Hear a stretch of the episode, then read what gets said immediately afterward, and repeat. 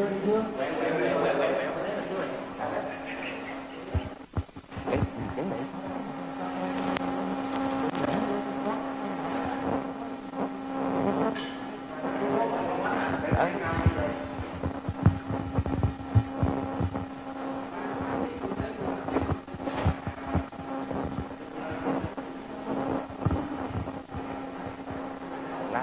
công nhân xong cái vô đứng ba người bên kia. Đặng bên này cái ba thầy thế này mình giới thiệu xong cái xuống luôn thấy không cho nó hiểu không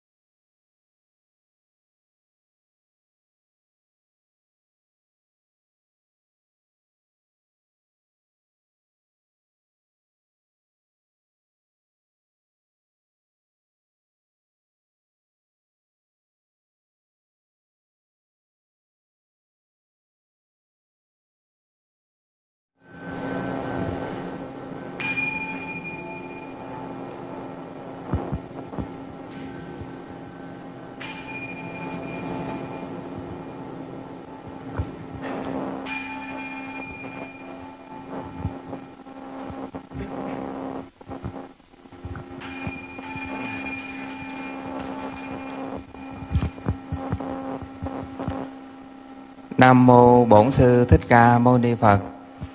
Kính bạch trên thượng tòa giảng sư, kính bạch chư tôn đức tăng, chư tôn đức ni. Để cho buổi pháp thoại sáng hôm nay được diễn ra trang nghiêm với sự chứng minh và gia hộ của mười phương chư Phật, chúng con thành kính cung thỉnh thượng tòa giảng sư cùng với chư tôn đức tăng, chư tôn đức ni hoan hỷ hiệp trưởng niệm danh hiệu Đức Phật Bổn Sư Thích Ca Mâu Ni ba lần để cầu gia hộ. Nam mô Bổn Sư Thân Na Ca Mâu Ni Phật. Nam Bổn Sư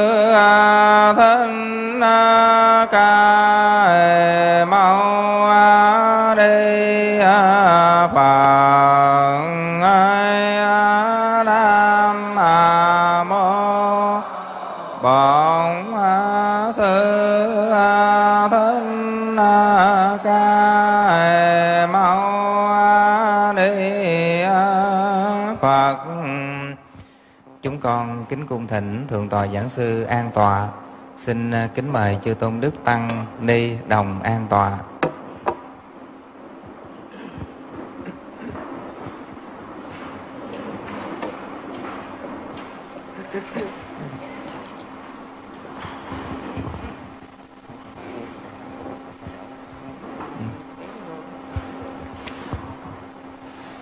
Nam mô Bổn sư Thích Ca Mâu Ni Phật.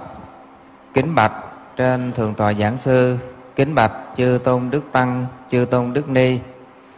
Sáng hôm nay là ngày học thứ ba của khóa bồi dưỡng nghiệp vụ trụ trì cho chư tôn đức tăng ni trên địa bàn Phật giáo huyện Củ Chi.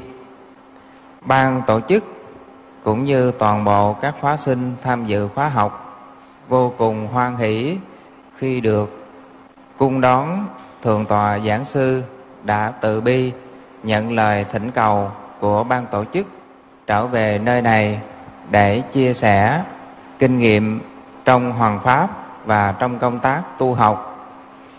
Kính bạch trên thượng tòa, hiện diện trong hội trường, các hành giả là 150 vị tỳ kheo hiện đang an cư kiết hạ tại hai trường hạ của Phật giáo huyện Củ Chi. Hiện tại là Chư Tôn Đức là trụ trì cũng như quản lý các cơ sở tự viện trên địa bàn của huyện Củ Chi. Trong khóa học này, à, tất cả chư tăng, chư ni trụ trì các tự viện nơi huyện Củ Chi, một à, vùng đất ngoại ô của thành phố Hồ Chí Minh à, rất cần tiếp nhận những tinh hoa và những kinh nghiệm đặc biệt là trong kinh nghiệm hoàng pháp của các bậc đã đi trước cũng như kinh nghiệm ở trong việc hoàng dương chánh pháp và phát triển cho ngôi nhà chung giáo hội. Sáng hôm nay à, tất cả chúng con vô cùng hoan hỷ khi thượng tọa đã nhận lời trở về nơi này để chia sẻ cũng như truyền đạt những kinh nghiệm đó. Kính bạch chư tôn đức xin được thay lời cho ban tổ chức à, trân trọng cung kính giới thiệu đến toàn thể đại chúng hiện diện trên pháp tòa là thượng tọa tiến sĩ ủy viên hội đồng trị sự trung ương giáo hội phật giáo việt nam phó trưởng ban giáo dục phật giáo trung ương phó viện trưởng thường trực học viện phật giáo việt nam tại thành phố hồ chí minh phó trưởng ban trị sự giáo hội phật giáo việt nam thành phố hồ chí minh đào hiệu thích nhật từ xin toàn thể đại chúng chúng ta dâng cao một tràng pháo tay để cung nghênh thượng tọa. À, kính bạch trên à, thượng tọa và với cái kinh nghiệm sẵn có à, ngày hôm nay thì tất cả tăng ni của huyện củ chi à, rất mong rằng à, trên thượng tọa à, ngoài việc chia sẻ những cái kinh nghiệm trong công tác hoàng pháp mang tính chất chuyên đề bên cạnh đó xin thượng tọa cũng vì à, tăng ni củ chi chúng con à, dành nhiều cái thời gian hơn để à, giải đáp cũng như có những cái à, phần trả lời, những cái câu hỏi liên quan đến việc à, phát triển Phật giáo ở trong tương lai. À, kính mong thượng tọa quan hỷ cho chúng con. Nam mô a di đà phật.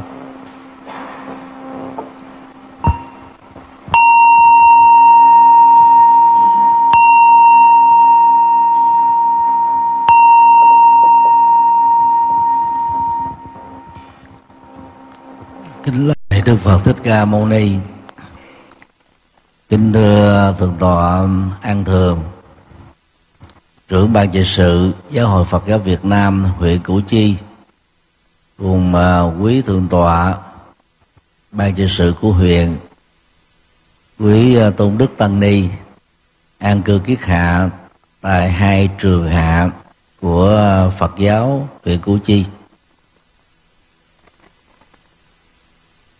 Sau hôm nay đó thì ban à, trị sự giáo hội Phật Việt Nam huyện Củ Chi yêu cầu tôi phụ trách gồm luôn cả hai phần. Phần một á, là phần à, chia sẻ kinh nghiệm. Phần thứ hai đó là vấn đáp à, tự do. Do vậy à, quý à, thượng tọa đại đức tăng ni à, chuẩn bị sẵn các câu hỏi để ở phần thứ hai đó chúng ta có thể à, giao lưu. Trong phần 1 á, đề tài à, tôi kính gửi đến quý vị là vai trò đạo sư của tăng ni. Tôi chọn à, đề tài này đó để um, hồi đáp lại giải pháp mang tính uh, kinh nghiệm của bản thân đối trước uh, sự kiện tục giảm dân số phật tử tại việt nam. Sau năm 1975 ờ, đó chúng ta có ba đợt thống kê dân số tôn giáo. 1999 2009 và 2019 lần thứ hai đó thì tục giảm hơn lần thứ nhất. Lần thứ ba đó tục giảm hơn lần thứ hai.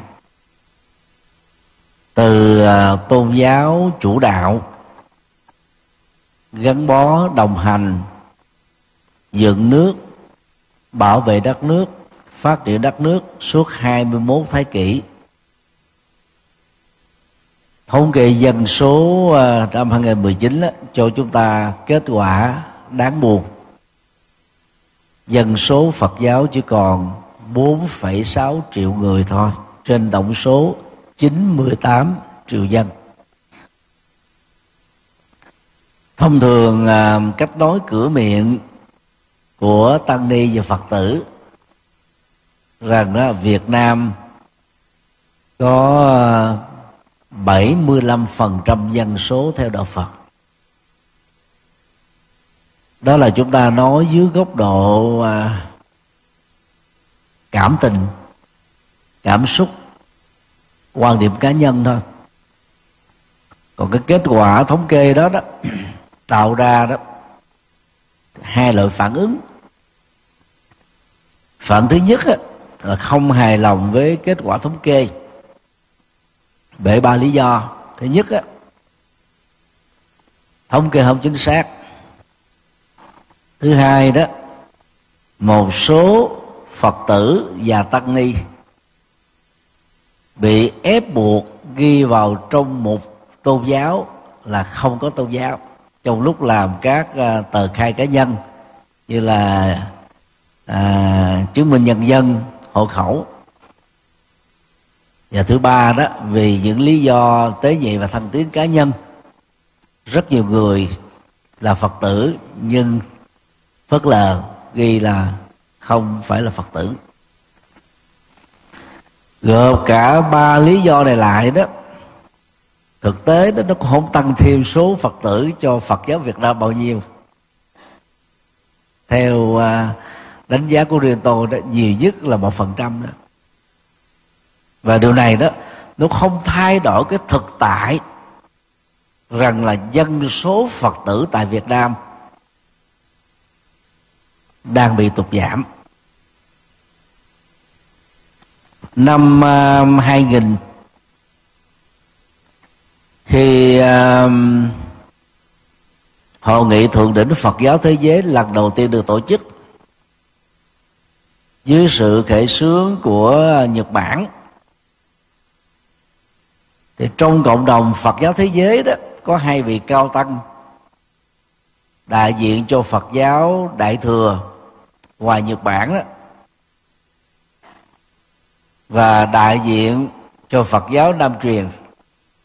Đó là tăng thống, Phật giáo Thái Lan và Đức Đa Lai Lama 14 thì trong cái buổi uh, khai mạc Đức Lai Lai Lama 14 đó có phát biểu mà trong đó có một cái đoạn rất là thích hợp với những gì mà chúng ta đang trải qua. Sự tục giảm dân số phật giáo trên toàn cầu thuộc về trách nhiệm của tăng ni.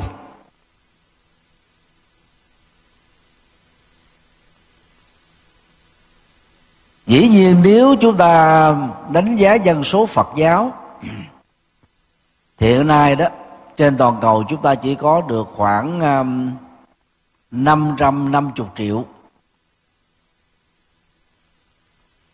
Về lợi thế đó thì Phật giáo có nền triết học sâu sắc có tính khoa học vững chãi. Có tính trị liệu thực tiễn. Và khoa học, kỹ thuật, công nghệ phát triển càng cao chừng nào đó thì Phật giáo càng tỏa sáng chừng đó. Thế thì tại sao 21 thế kỷ xin lỗi 26 thế kỷ, mà dân số Phật giáo chỉ đứng thứ năm trên toàn cầu thôi? Là khi công giáo hai tỷ mấy. Tin lành đó mới được 400 năm đã có hơn một tỷ. Hồi giáo cũng hơn một tỷ. Ấn độ giáo đó, gần một tỷ. Bất cứ cái gì đó cũng là kết quả của những nhân và duyên mang tính cá nhân tính tập thể và ở đây đó là cộng đồng phật giáo trên toàn cầu, trong đó có việt nam. Chúng ta đang ờ, chứng kiến cái sự tục giảm dân số phật giáo tại các nước đại thừa. Bao gồm việt nam, trung quốc, nhật bản, nam bắc triều tiên. Đang khi chúng ta chứng kiến sự tăng trưởng dân số phật giáo ở các nước nam truyền bao gồm miến điện, thái lan và lào. Riêng hai nước nam Triều này thì đang bị tụt giảm dân số. Đó là tích lan. Hậu quả của cuộc nội chiến hơn 20 năm. Và tiểu bang Tamil Nadu của Ấn Độ đó thì ủng hộ cho cái cuộc ly khai của những người hồi giáo. Vì tiểu bang này đó có người hồi giáo là chiếm đại đa số.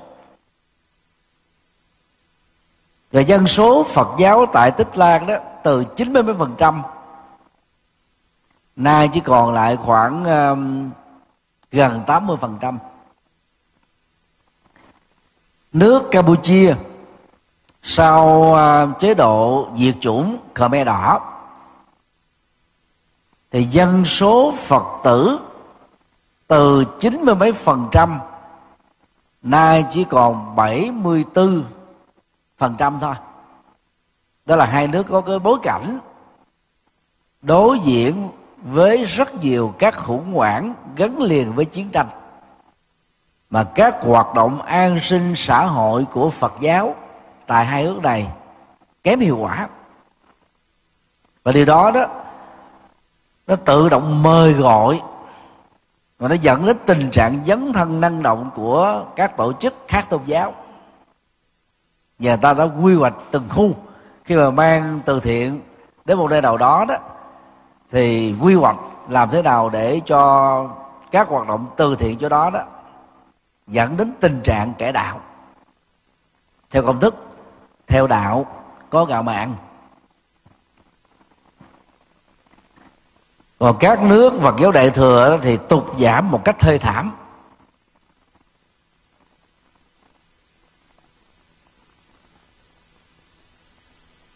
Hai thập niên trước, tức là vào à, đầu năm 2002 thì trong một số buổi à, thuyết giảng tại trường hạ của thành hội Phật giáo thành phố Hồ Chí Minh do ban trị sự Phật giáo thành phố Hồ Chí Minh tổ chức thì tôi đã cảnh báo về cái dấu hiệu tục giảm dân số phật tử. Và xuyên suốt hai chục năm qua đó, tôi tiếp tục cảnh báo hàng trăm lần trong nhiều bài giảng khác nhau. Nếu chúng ta tiếp tục ngủ quên trên chiến thắng bởi cái nỗi tự hào rằng đó, phật giáo chiếm đại đa số phật giáo là quốc giáo của việt nam mà không truy tìm các nguyên nhân tại sao có hiện tượng tụt giảm này để khắc phục hậu quả và tìm ra giải pháp thích hợp. Theo dự đoán của tôi, vào khoảng 40 năm sau thôi, tức là khoảng năm 2062 dân số Phật giáo không chỉ là đứng thứ hai trên toàn quốc đâu mà sẽ tuột xuống vị trí thứ ba. Hàn Quốc á, vào à, năm 1950 đến năm 1953 trải qua cuộc nội chiến Nam Hàn á thì được bảo kê và viện trợ của Hoa Kỳ trở thành sân sau của Hoa Kỳ. Bắc Hàn á thì được bảo kê và hỗ trợ bởi uh, Liên bang Xô Viết và tình trạng Bắc hàng đó cũng giống như Phật giáo miền Bắc trước năm 1981 và đến bây giờ đó thì số lượng các tự viện bị biến làm hợp tác xã các vị à, tôn túc cao niên đó, lần lượt qua đời. Người xuất gia mới hầu như không có. Thì cái tình trạng Phật giáo Bắc Hàn suy vong rất lớn bởi những điều kiện khách quan.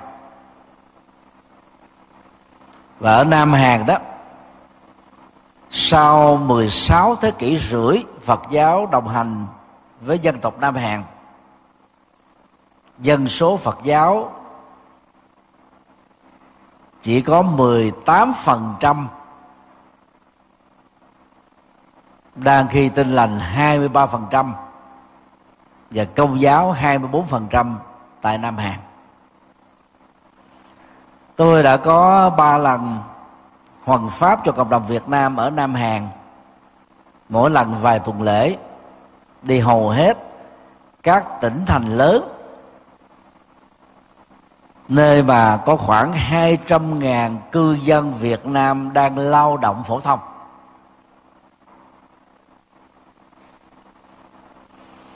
Nhờ đó nó có cơ hội tiếp xúc được với các ngôi chùa của Phật giáo Nam Hàn. Rất đẳng cấp, rất gia nghiêm, rất uy thiên. Kiến trúc mỹ thuật hoa văn họa tiết mang bản sắc dân tộc cao. Các nhà sư các sư cô nam hàn đó, có trình độ phật học cao. Hàng trăm người tiến sĩ, cách làm đạo cho giới trí thức rất thành công. Cách làm đạo cho giới bình dân đó thì vẫn tiếp tục giữ theo truyền thống. Về hệ thống tổ chức, bài bản hơn Phật giáo Việt Nam chúng ta. Thế mà, dân số Phật giáo Nam Hàn vẫn tục giảm xuống vị trí thứ ba kể từ năm 1950 đến nay thôi.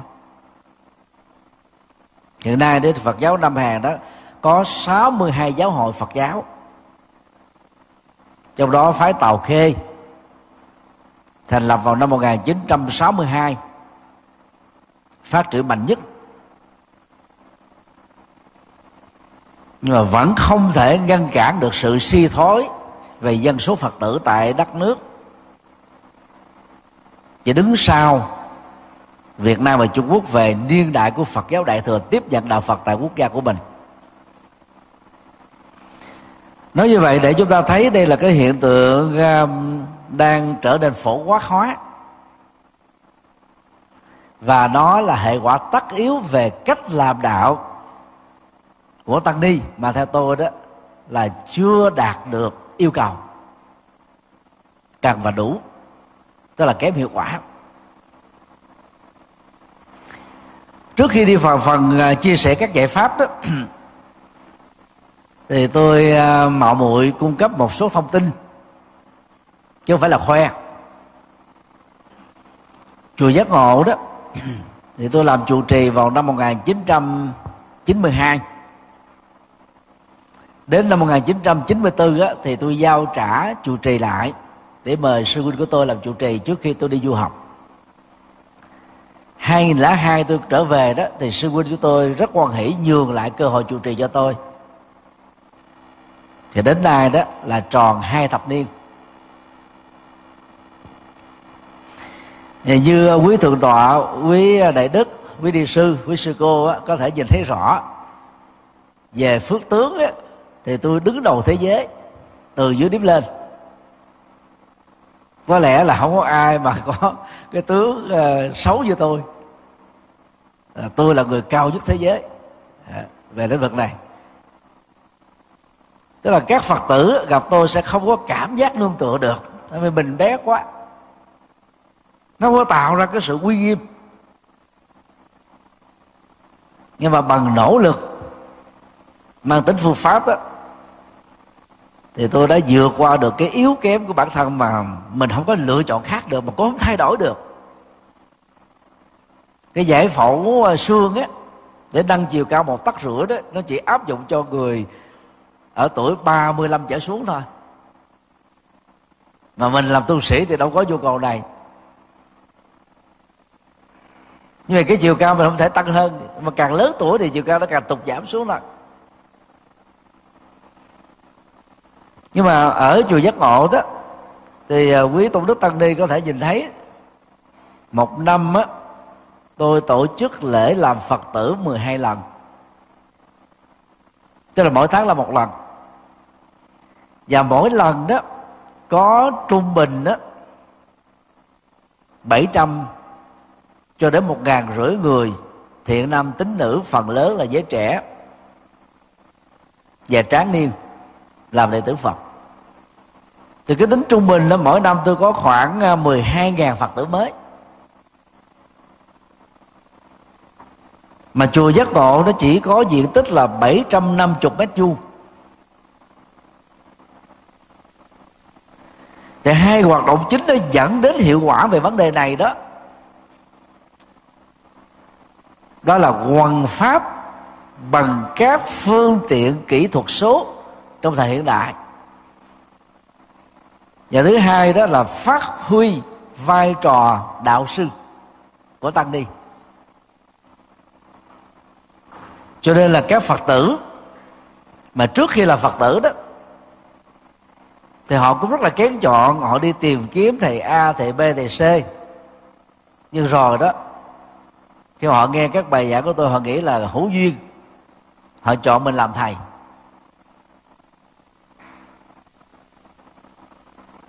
Và qua đó mình có thể ờ, tạm ghi nhận rằng đó, là cái cách thức làm đạo đó là có kết quả. Tôi đặt ra một cái giả thuyết đơn giản thôi. Nếu mỗi năm trụ trì của 19.000 ngôi chùa chính thức trên 63 tỉnh thành của Việt Nam, và khoảng 5.000 ngôi chùa đang nỗ lực để được hợp thức hóa thành chùa chính thức tổ chức quy y ba lần. Vào ngày rằm tháng giêng rằm tháng tư rằm tháng 10 và mỗi lần đó mình tính theo quân bình thôi. Chỉ cần có một trăm phật tử mới. Thì mỗi năm đó, các chùa có 300 phật tử mới. Thì làm sao dân số phật tử bị giảm đi được? Không thể giảm được. Số lượng chết bao giờ cũng ít hơn nhiều lần với số lượng sinh. Nhưng mà điểm khuyết của phật giáo chúng ta đó là không tạo ra truyền thống phật giáo đòi cha mẹ truyền, con cháu nói, như là ở tại hai tỉnh, thừa thiên huế và quảng trị. Chính vì vậy đó trong rất nhiều các gia đình phật tử, có thể nói là phần lớn là như thế. Cha mẹ làm phật tử, con cháu không có đạo hoặc theo tôn giáo khác. Vợ là phật tử, chồng theo tôn giáo khác. Chồng là phật tử vợ theo tôn giáo khác hoặc không có tôn giáo. Cho nên đó trong nhà vẫn thấy có thờ bạc phật. Nhưng mà số lượng người chính thức là phật tử thì không bao nhiêu. Các tôn giáo nhất thần đó thì họ rất mạnh về à, niềm tin. Cho nên đó cha mẹ là tín đồ thì con cháu đều là tín đồ trừ đi cái số chết hàng năm. Số còn lại cộng với số mới sinh trở thành là dân số tín đồ của tôn giáo đó. Nên số đó là bắt buộc phải tăng trưởng vào năm 1945 á, Việt Nam chúng ta có khoảng 25 triệu dân. Đến năm 2022 chúng ta có 98 triệu dân Tăng trưởng gần gấp 4 lần. Trong vòng có mấy chục năm thôi. Thế như vậy Nếu chúng ta giữ được cái tính truyền thống Về Phật tử Thế hệ này sang thế hệ khác đó nội trừ đó không, chúng ta đã thành công rồi. Nhưng mà chúng ta đã không thành công và thậm chí là thất bại, thảm hại về vấn đề này. Bởi vì chúng ta bỏ rơi với mầm non. Mà ở cái tuổi đó đó tức là tuổi lên ba cho đến 6 tuổi, những gì chúng ta gieo trồng vào trong não trạng của các cháu sẽ mặc nhiên trở thành hệ quy chiếu của cuộc sống hệ quy chiếu tôn giáo hệ quy chiếu ứng xử hệ quy chiếu văn hóa. Mà về sau này đó hiếm khi có thể quên được. Thì trên nền tảng uh, những điều vừa nêu đó sau đây tôi sẽ trình bày trước nhất là kinh nghiệm của đức phật về uh, vai trò đạo sư. Tôi xin uh, nhắc lại à, tuyên ngôn của đức phật khi ngài à, độ được năm a la hán là năm bạn đồng tu và 55 thương gia a la hán nhóm gia xá. Thì tại sa đáp đó lời tuyên ngôn đó đó được thực hiện, này các đệ tử, mỗi người hãy đi một hướng, không đi trùng hướng nhau. Hãy đi truyền bá chân lý toàn thiện ở đoạn đầu, toàn thiện đoạn giữa, toàn thiện đoạn cuối hãy truyền bá chân lý. À, cả văn lẫn nghĩa. Vì mục đích mang lại phúc lệ và an lạc hạnh phúc cho số đông cho nhân loại này.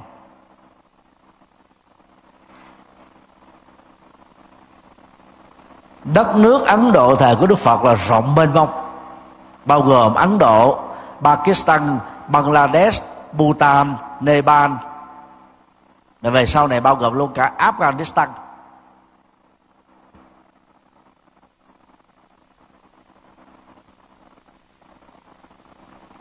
do đó mọi người đi một hướng á, có nghĩa là đi tới những nơi chưa có đạo.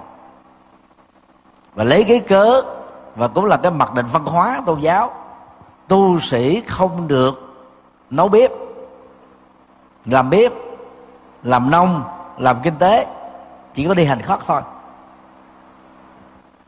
Thì mỗi ngày đi một hướng mới làng xã mới con đường mới đó đó sẽ tạo cơ hội cho quần chúng tiếp cận được với đức phật và tăng đoàn. Và sau khi nhận một tặng phẩm cúng dường, thì cái văn hóa ứng xử biết ơn đó, đơn giản là gì? Giảng một bài pháp ngắn. Và bằng cách đó đó, đạo phật đã lan truyền và mở rộng trên bờ cõi ấn độ rất là nhanh. Nếu như thời ấn độ mà có được cỡ như xe đạp thôi chứ mình không cần đến xe honda xe hơi xe lửa máy bay thì Đức Phật không chỉ dừng lại ở việc độ thành công tám vị vua ở 8 tiểu bang trên tổng số 18 tiểu bang, 16 tiểu bang mà có thể còn lan rộng với toàn cõi Ấn Độ.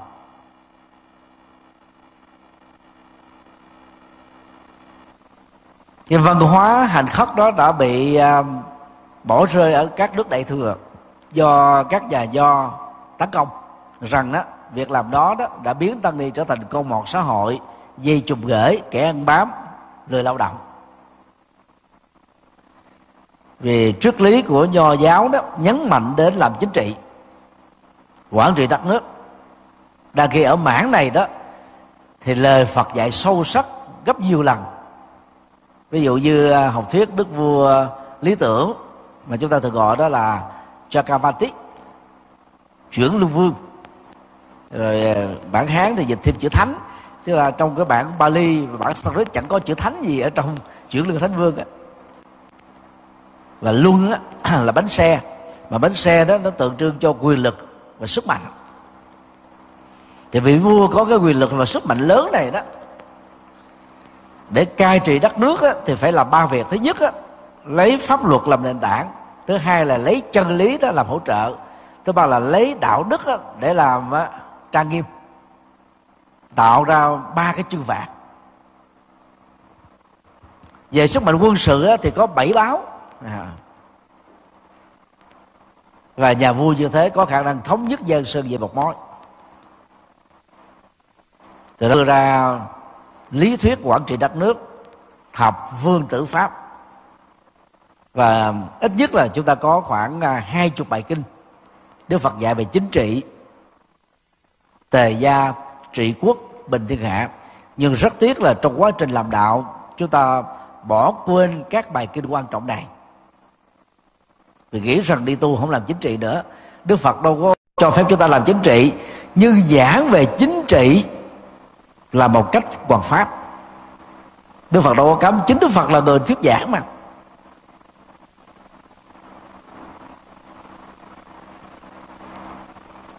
Và mục tiêu à, đi mỗi người một hướng á, được đức phật xác định rõ truyền bá chân lý sách gia và cái cái cái cái phẩm chất của chân lý đó đó được nâng cao ở mức độ là chất lượng toàn thiện đoạn đầu toàn thiện đoạn giữa toàn thiện đoạn cuối. Nếu chúng ta hiểu cái văn cảnh này đó theo một ý nghĩa hẹp thôi. Là một bài giảng chúng ta có ba phần là phần dẫn nhập phần nội dung phần kết luận. Đầu giữa và kết thúc. Nó đều có cái phẩm chất chân lý. Chứ không mang tính phương tiện. Mà mục tiêu của đó là, là khai mở tâm trí. Mở con mắt trí tuệ cho người nghe còn nếu chúng ta hiểu cái ngữ cảnh này đó ở một cái phạm vi chiều thời gian ra dài hơn. Ví dụ như mình là hành đạo rồi có tất cả là 40 năm đi. Từ lúc chúng ta dấn thân vào lĩnh vực này cho đến lúc chúng ta qua đời 40 năm hay là 60 năm. Thì cái quãng đầu đó có thể là chiếm 5 năm. À, quãng cuối có thể chiếm 5 năm. Quãng giữa là mấy chục năm. Thì phải làm sao trọn vẹn được. Cả suốt một cái giai đoạn từ lúc làm tiền khu tiền khu đi cho đến lúc chúng ta về cõi phật. Chứ không phải lâu lâu mới mới thuyết giảng lần mới làm đạo lần mà phải làm xuyên suốt qua năm suốt tháng. Mục tiêu của việc chia sẻ chân lý đó, đó được đức phật nêu rất là rõ. Vì phúc lợi tức là giá trị vật chất. Vì an lạc tức là giá trị tinh thần còn cái đối tượng đây đó đức phật gọi là số đông chứ đức phật không bao giờ nói con số tất cả. Đức phật rất là thiết thực. Còn bây giờ cách thức chúng ta phát nguyện đó trong các cái khóa lễ nhất là tam quy đó đưa nguyện chúng sinh cầu cho tất cả chúng sinh quá rộng quá to quá lớn. Chúng sinh là bao gồm 7 tỷ 9 con người trên quả địa cầu. Hàng tỷ tỷ tỷ tỷ tỷ, tỷ các loài động vật ở dưới nước, trên cạn, dưới sự ẩm thấp và trên bầu trời. Làm sao độ được? Bảo vệ chúng về về sự tồn tại không là đã khó rồi. Ngôn ngữ bất đồng. Làm sao mà chúng ta độ được các loài động vật đó? Rồi mình còn phát nguyện độ luôn tất cả các chúng sinh vô tình, tức là bảo vệ môi trường, cái đó là tốt. Do vì chúng ta quen cái cách phát nguyện đó nó quá to quá lớn. Rồi tính thiên thực nó không có. Để đạt được cái thành quả gì thì chúng ta đưa ra cái chỉ tiêu trong tầm tay thôi. Mà cái việc nỗ lực đó, nó nhón chư là đạt được vón nhón vối tay là có thể nắm lấy được. Còn đây là tất cả chúng sinh là sao nắm lấy được? Cuối cùng nó độ không được bao nhiêu người. Và ở góc độ số lượng dân số phật tử đó, các nước phật với nam truyền mới thật sự là đại thừa, vì họ độ được cho số đông dân số của nước họ. Còn các nước đại thừa chúng ta mới thật sự là tiểu thừa. Vì dân số mình độ có bao nhiêu đâu, phần trăm đâu, rất ít.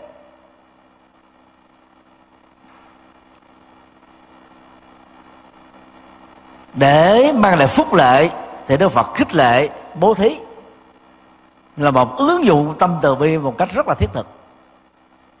Nhưng mà đừng có bố thí đơn thuần. Bố thí phải gắn liền với hoàn pháp. Và trong bồ tát đạo thì bố thí vẫn là yếu tố đi đầu. Một cái nhịp cầu rất quan trọng. Và trong à, 13 la mật của Phật giáo à, Nam truyền đó, thì bố thí vẫn là yếu tố đi đầu. Trí tuệ là yếu tố kết thúc. Gọi tắt có 13 la mật trong Nam truyền, sáu ba la mật trong Bắc truyền đó, thì chúng ta có khái niệm phước huệ song tu. Đó là tông chỉ mà Phật giáo Việt Nam chúng ta đã chọn lựa đã từ lâu. Nhưng mà ứng dụng trong thực tiễn đó thì không có bao nhiêu người trong chúng ta đạt được. Bỏ rơi hoạt động an sinh xã hội, như là trong lúc biến cố sanh tử, nỗi khổ niềm đau, thiên tai, dịch bệnh, chết người. Chúng ta không còn tâm từ bi, và tâm từ bi nó bị chai sạn, và rất nhiều quần chúng sẽ rời bỏ chúng ta. Nhưng mà nếu chỉ dừng lại cái cái cái việc phước không đó, thì các phật sự chúng ta sẽ tiến từ sâu, cho nên đó phải có trí tuệ thông qua quần pháp và tổ chức các khóa tu.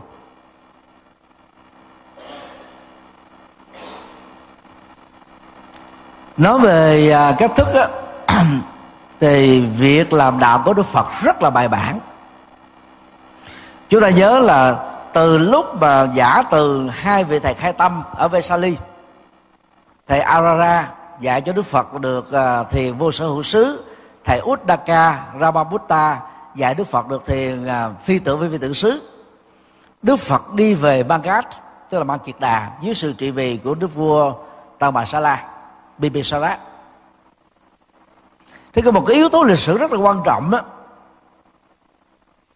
là các cố vấn chính trị của nhà vua vẫn còn ám ảnh với lời tiên tri Achita A Tư Đà, rằng nếu làm chính trị thì thái tử Siddhartha Gautama sẽ trở thành chuyển lên thánh vương mà một trong những nhiệm vụ quan trọng của chuyển Lê thánh vương là thống nhất giang sơn về một mối. Như vậy 16 tiểu bang của Ấn Độ lúc đó sẽ thống nhất về một mối. Đó là mối đe dọa cho 15 tiểu bang còn lại. Mà lớn nhất, mạnh nhất, quan trọng nhất chính là magad. Với sự trị vì của vua Tà Bà Sa La cho nên nhà vua đó mới giả vờ lập một cái đại trai đàn rất là lớn. Để tế lễ phạm thiên.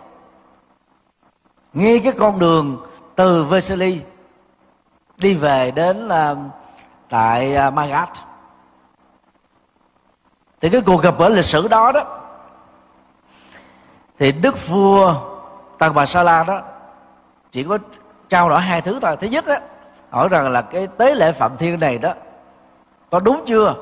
Có quả phúc cho ông và cho thần dân của nước ba kiệt đại hay không? Đức phật nó không. Là bởi vì đó việc làm và nguyện ước của ông đó là nó đối lập nhau. Nguyện ước là muốn được hòa bình, tại vì lâu dài cơm no áo ấm, hạnh phúc bình an, đất nước phát triển. Nhưng mà hàng ngàn động vật nó bị giết chết để tế thần linh, thì làm sao đạt được kết quả? Và nội dung thứ hai, nếu ngài không chê, xin ngài hãy quan hãy nhận nửa gian sơ của nước ma kiệt đà cùng tôi đồng làm vua ở nước này. Thực ra cái câu này mới là cái câu chính một cái bẫy chính trị dâng ra để nhử đức phật. Và câu trả lời của à, uh, sa môn gotama sẽ là tha lúc đó là gì?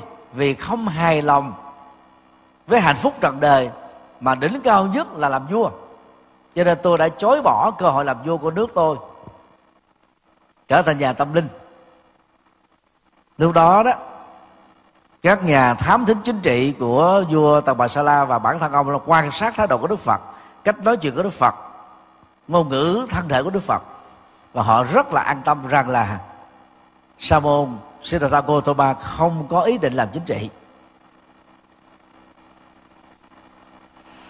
Giả từ giao thì à, vua tăng bà sa la đặt ra một cái thỉnh nguyện.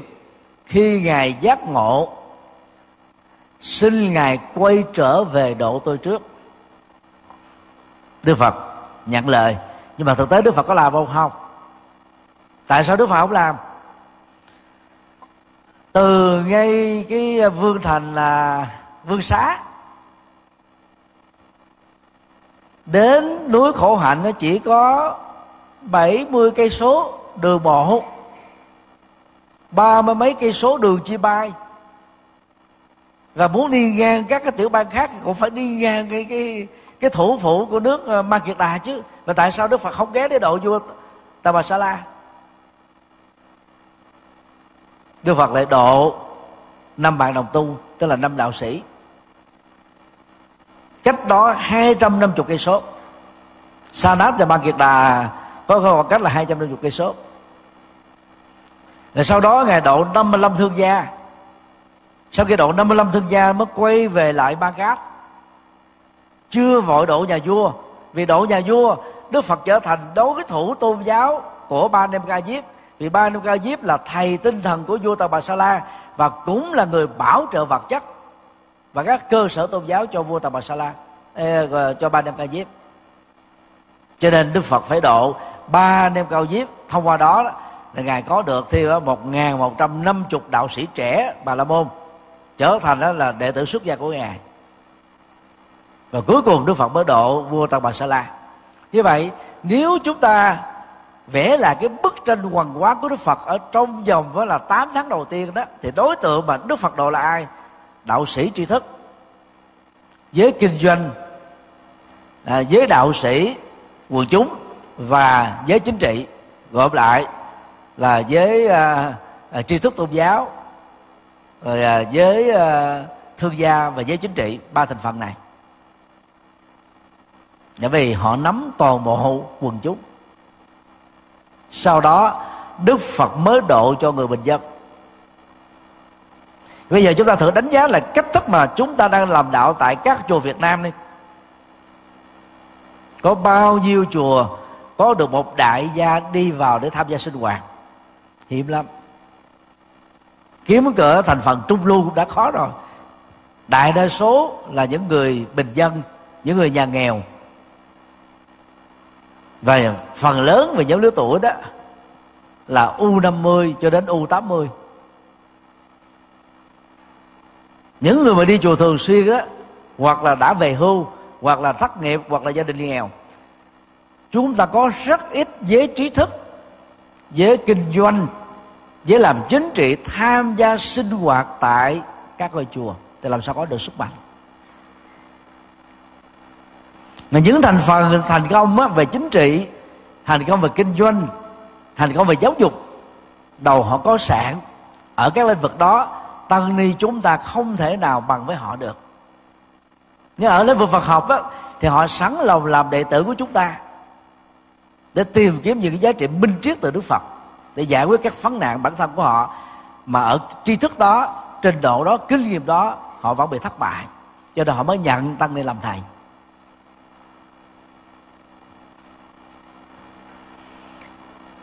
Do đó, chỉ cần chúng ta quay trở về với cách thức làm đạo của đức phật, nhấn mạnh đến giới chính trị, giới kinh doanh, giới tri thức, thì chúng ta có được cái sức mạnh lớn. Và bên cạnh đó, chúng ta cùng làm cho các thành phần xã hội còn lại. Thì như vậy, đạo phật sẽ trở thành là ngôi nhà từ bi, mời gọi và phụng sự cho tất cả mọi người. Mới là đúng nghĩa. Còn bây giờ chúng ta chỉ là phục vụ một thiểu số à, thành phần á là là là kém may mắn ở trong xã hội thôi. Còn những cái thành phần mà ở cái đẳng cấp cao bên trên là chúng ta đang bỏ rơi.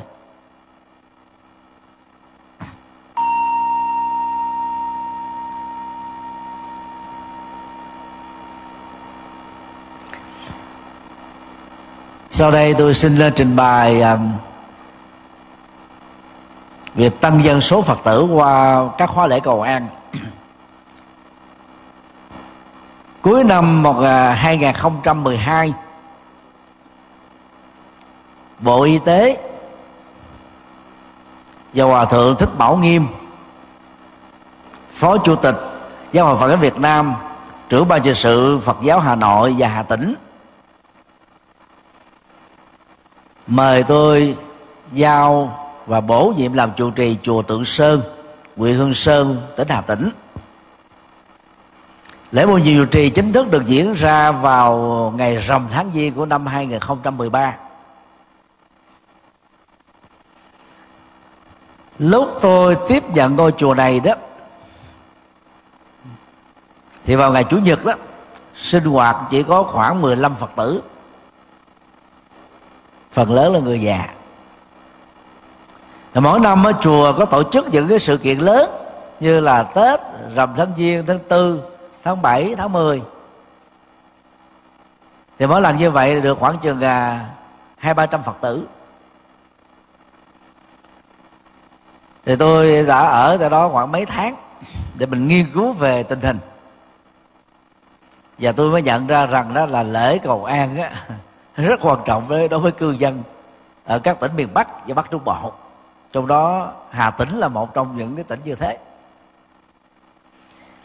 Cho nên với tôi mới thông báo là chùa sẽ tổ chức cầu an từ ngày mùng 3 cho đến ngày 16 tháng Giêng âm lịch. Mỗi ngày đó, chùa chỉ nhận tối đa là 300 hộ gia đình thôi. Và yêu cầu của tôi đó mỗi hộ gia đình phải đi tối thiểu là hai người. 300 hộ được 600 người rồi. Và khi mình hướng dẫn sao, thì cộng đồng người ta quan nghĩ đó, theo vậy thôi. Cho nên tôi mới yêu cầu á, mấy trợ lý của tôi đó, làm mấy cái phiếu cầu an á, mà ở miền bắc với bắc trung bộ thì người ta rất quan trọng đó việc mà sướng tên trong các khóa lễ. Và mỗi một cái gia đình đó, chúng ta phát cho họ một cái tờ giấy A4 có ghi rõ tên chùa rồi tên gia chủ, ngày tháng năm sinh, địa chỉ, rồi cầu cho ai, thì họ tự ghi. Rồi sau đó đó ờ, ở mỗi cái tờ có ghi rõ. Ví dụ ờ, ba trăm tờ đó là ngày mùng ba ba trăm tờ ngày mùng bốn, ba trăm tờ vân vân vân, cho đến là ngày thứ 16 tháng giêng. Người ta cầm về, ha? Ta nhớ, mình cho cái thẻ của họ phải đến đúng cái ngày đó thì mình mới làm lễ cho họ đến trật mà không làm lễ, để cho họ tạo thành thói quen. Thì sau khi làm lễ, khóa kinh cầu an, thuần việt xong đó, thì tôi làm lễ quy luôn. Mà mỗi ngày như vậy là không bao giờ dưới 600 người. Như vậy cứ mỗi một cái mùa tết trôi qua đó mỗi ngày chúng ta có trung bình là 600 cho đến 1 ngàn Phật tử mới. Thông qua khóa lễ. Và đang khi người ta mong cầu bình an đến với bản thân, với gia đình, và công ăn việc làm, sự nghiệp, thì các hướng dẫn khéo léo đó sẽ giúp cho họ dễ quan hỷ làm theo. Ở các chùa miền bắc bắc trung bộ thì ta có cái văn hóa đó. Ví dụ như khi mình làm lễ cầu an thì ta có chùa ta quy định là 60 ngàn một người hay là trăm ngàn người. Làm quy một hộ thì ta giảm giá bớt. Tạo gọi giống như khuyến mãi vậy đó. Thì cái đó nó có cái hay. Đó là nó tạo cho người ta phát tâm cúng dường. Và cái nguồn tiền đó đó, nếu trụ trì biết sử dụng để mà phát triển cơ sở vật chất, hay làm các phật sự rất là tốt. Nhưng mà ngược lại chúng ta phải tạo ra các cái dịch vụ phụng sự đó, mang lại sự hài lòng cho các phật tử. Còn chùa tự sơ thì tôi chủ trương không nhận tiền. Cho mấy cái khóa lễ cầu an đó, chỉ yêu cầu là họ phải có mặt thì mới làm lễ cầu an, còn không có mặt là không có làm lễ, không có gỡ cái tờ giấy.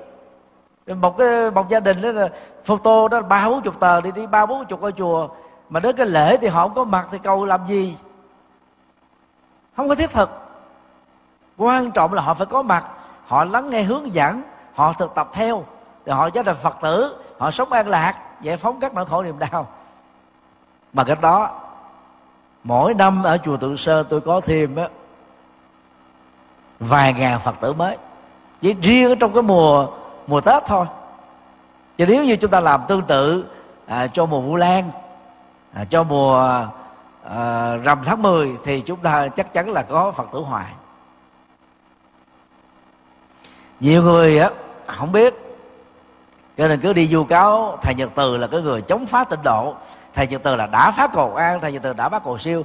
Tôi nói thật với ví tôn đức á những khóa lễ cầu an tôi làm rất trịnh trọng. Nhưng khi đi một lần làm mười thành viên tăng đoàn với những gia đình quan trọng á ngoài thành viên tăng đoàn còn mời thêm á, các phật tử 10 người hai chục người ba chục người để gây cái niềm tin lớn. Nhưng mà khi tới làm lễ là không nhận tiền không nhận cúng dường. Và khi mà họ quay về, về chùa để họ tạ lễ cúng dường mình cũng không nhận. Xem đó như một cái cơ hội phụng sự thôi. Rồi sau này khi chúng ta làm các phật sự đó mình thông báo người ta, đóng góp nó còn nhiều hơn, cái phần cúng dường đó.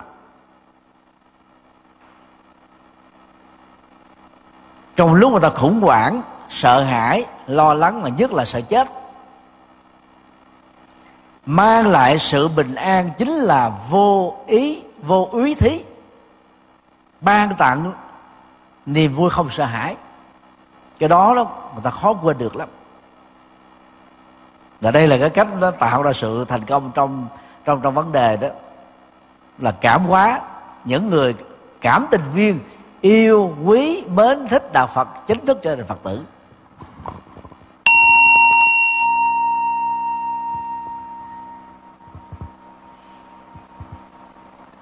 Về à, phương diện à, tạo ra phật tử mới qua các khóa lễ cầu siêu thì chủ trương à, của chùa giác ngộ đó là khi đi à, làm lễ cầu siêu là cũng không có nhận tiền. Đi rất là đông. Trước khi à, cái khóa lễ cầu siêu được diễn ra đó phải làm à, cái công tác đó là gì? Giải tỏa tâm lý. Đó là thuyết giảng ngắn thuyết giảng này nó gồm có hai phần. Cái phần đang lúc á, mình ngồi chờ cho đến cái phiêu mình ấy vào tụng. Bởi vì lúc đó có thể là có khách ta tới, ta chia buồn. Thì ngồi với gia chủ thì chúng ta phải mời. Thì thường khi tôi đến đâu á, công việc đầu tiên như là mời gia chủ, con trưởng, những người con mà có cái vai trò quan trọng. Nếu họ là phật tử thì tôi cho phật tử hỏi thăm trước, ai là người quan trọng nhất ở trong gia đình này? Ít nhất là mỗi, một, hai người phải ngồi đó những người khác có thêm càng tốt. Tối thiểu phải có những người quan trọng nhất có tiếng nói quyết định ở trong gia đình đó. Ngồi để mình giải thích. Và đến lúc cái thời kinh được diễn ra đó thì tôi mời hết tất cả các thành viên quan trọng nhất trong gia đình phải ngồi để tụng, tụng kinh. Và mình thuyết giảng khoảng 15 phút. Nếu đi hộ niệm ba ngày thì có ba lần thuyết giảng, ba nội dung khác nhau. Lúc đầu thì tôi đi cả ba ngày sau này bận quá, chỉ đi một ngày thôi. Và song song với việc đi đó đó, thì tôi còn mang theo cái máy thuyết giảng của tôi. Trong đó nó có một sáu trăm năm chục bài pháp thoại. Và có cái tổng mục lục bằng cuốn sách nhỏ và mình đó khoanh vòng tròn sẵn những cái bài mà họ cần nghe trong cái nỗi khổ niềm đau đó, người ta tìm bám với vào để tìm những cái chiếc phao. Nhất là an ủi mất đi một người thân thương ví dụ vợ mất chồng à, chồng mất vợ con hiếu thảo mà mất cha mất mẹ đau lắm. Hoặc là cha mẹ lớn tuổi mà mất đứa con sót dữ lắm. Thì phải khoanh vòng tròn những cái bài giảng đó thích hợp đó ngoài cái hướng dẫn ngắn khuyên họ nghe ừ, giờ tối là cái giờ mà khách đã về hết rồi. Nỗi cô đơn sự trống vắng các cái kỷ niệm đẹp những cái tình cảm thiêng liêng ở trong gia đình nó trỗi dậy như một cuộc phim không quên được. Thì lúc đó là cái giờ phút mà họ rất dễ để lắng tâm mà nghe. Thì phần lớn đó những người mà mà thương yêu quý mến người người đã ra đi đó thì họ sẽ không ngủ được trong mấy ngày tang lễ. Bởi những cái chấp dính về cảm xúc. Như vậy cái khóa lễ cầu siêu đó chính yếu vẫn là độ những người đang còn lại trong gia đình vì yêu quý mến người quá cố. Họ sẵn sàng làm hết tất cả những gì hướng dẫn của chúng ta. Ngoài cái việc hướng dẫn không nên mê tín gì đoan về à, đốt giấy vàng mã cúng tâm sen rồi à, cúng uh, uh, mở cửa mã vân vân.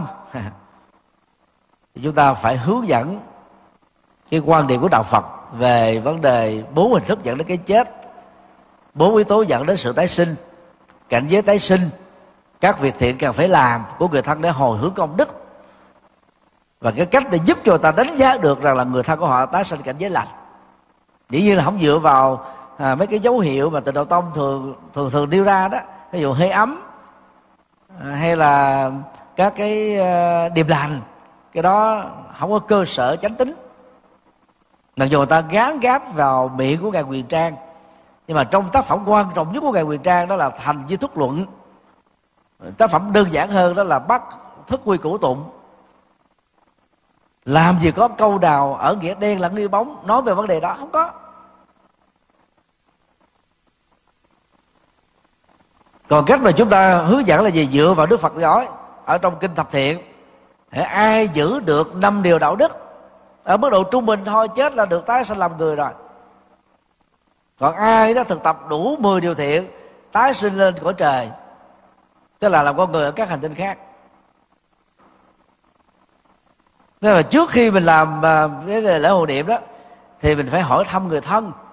À, cái người chết đó đó đóng góp gì cho đất nước đóng góp gì cho làng xã đóng góp gì cho gia đình cái việc thiện gì họ thích làm, ít nhất mà một số cái dữ liệu đó chúng ta phải nắm. Như vậy lúc mà chúng ta chia buồn và giải thích trước cái thời khóa kinh đó mình nói được như vậy đó, giống như đi guốc ở trong ruột của người ta. Thế người thân ta nghe rất là xúc động. Thế mình có quan tâm, mình mới hiểu rõ được như thế. Chứ mà nói chung chung, lý thuyết chung chung là không không không có làm lay động tâm ta được. Và bảy tuần thất hướng dẫn về chùa làm còn gia đình nào mà, mà muốn tổ chức ờ, lễ cúng thất ở nhà chùa giác còn không có đi.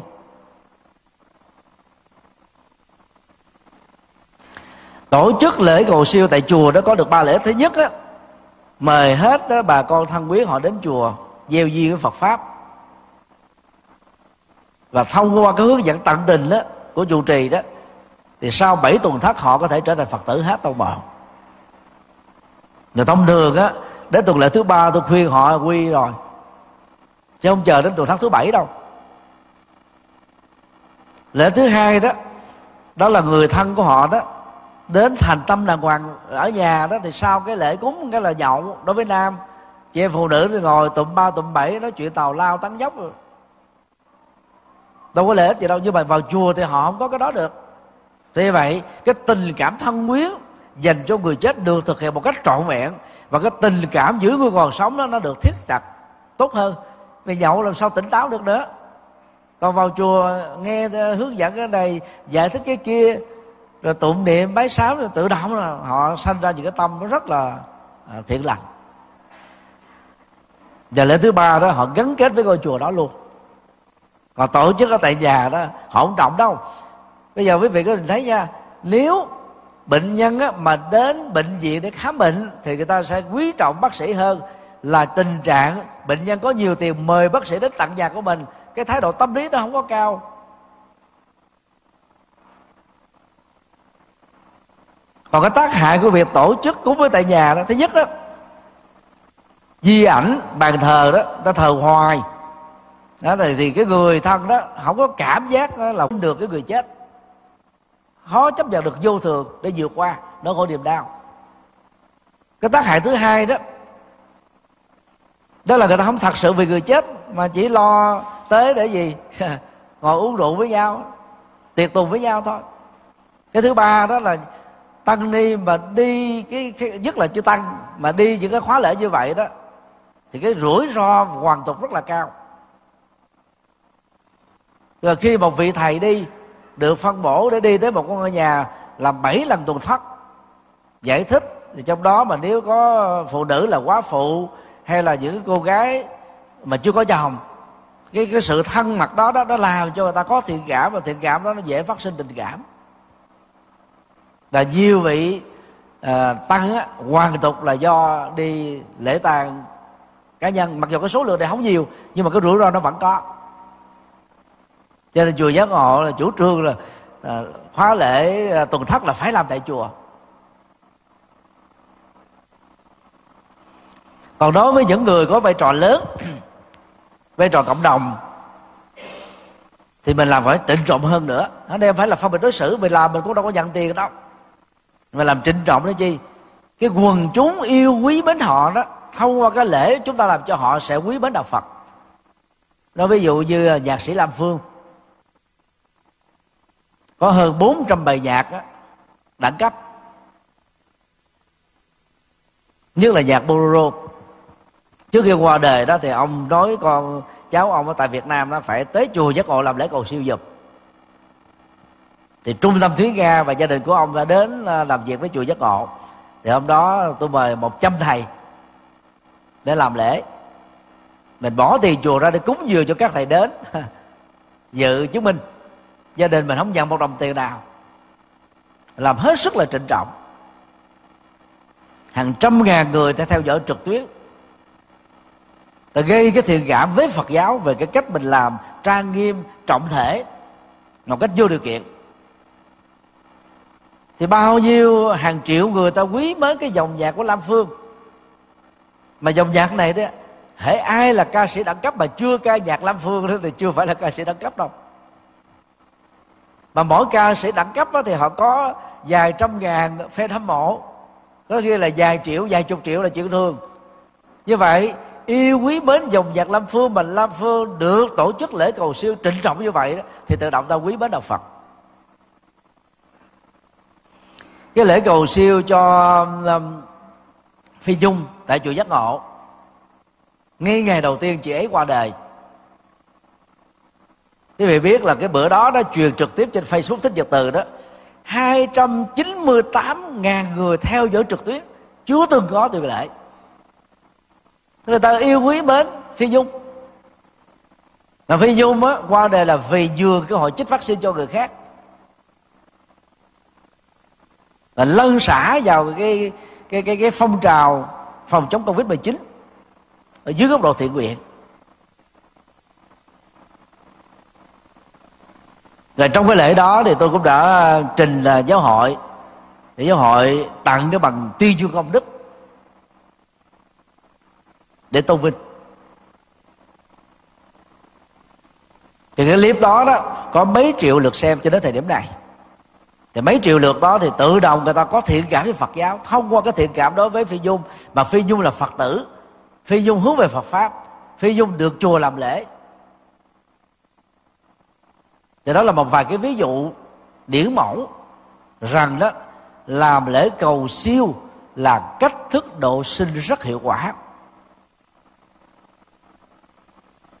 Cho nên đó, sẽ là một thiến cận nếu như chúng ta hủy bỏ các cái khóa lễ cầu an và cầu siêu tại các chùa. Khi mình cho rằng là các khóa lễ này đó, nó làm cho người ta lệ thuộc vào tha lực. Vấn đề là chúng ta làm như thế nào? Nội dung ra sao? Và hiệu quả dẫn dắt người vào đạo rất là lớn.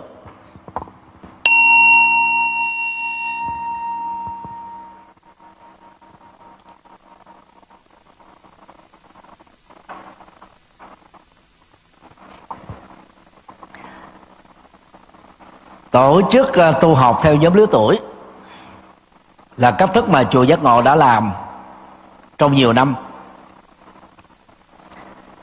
Hiện tại đó thì ờ, chùa giác ngộ có một số khóa tu.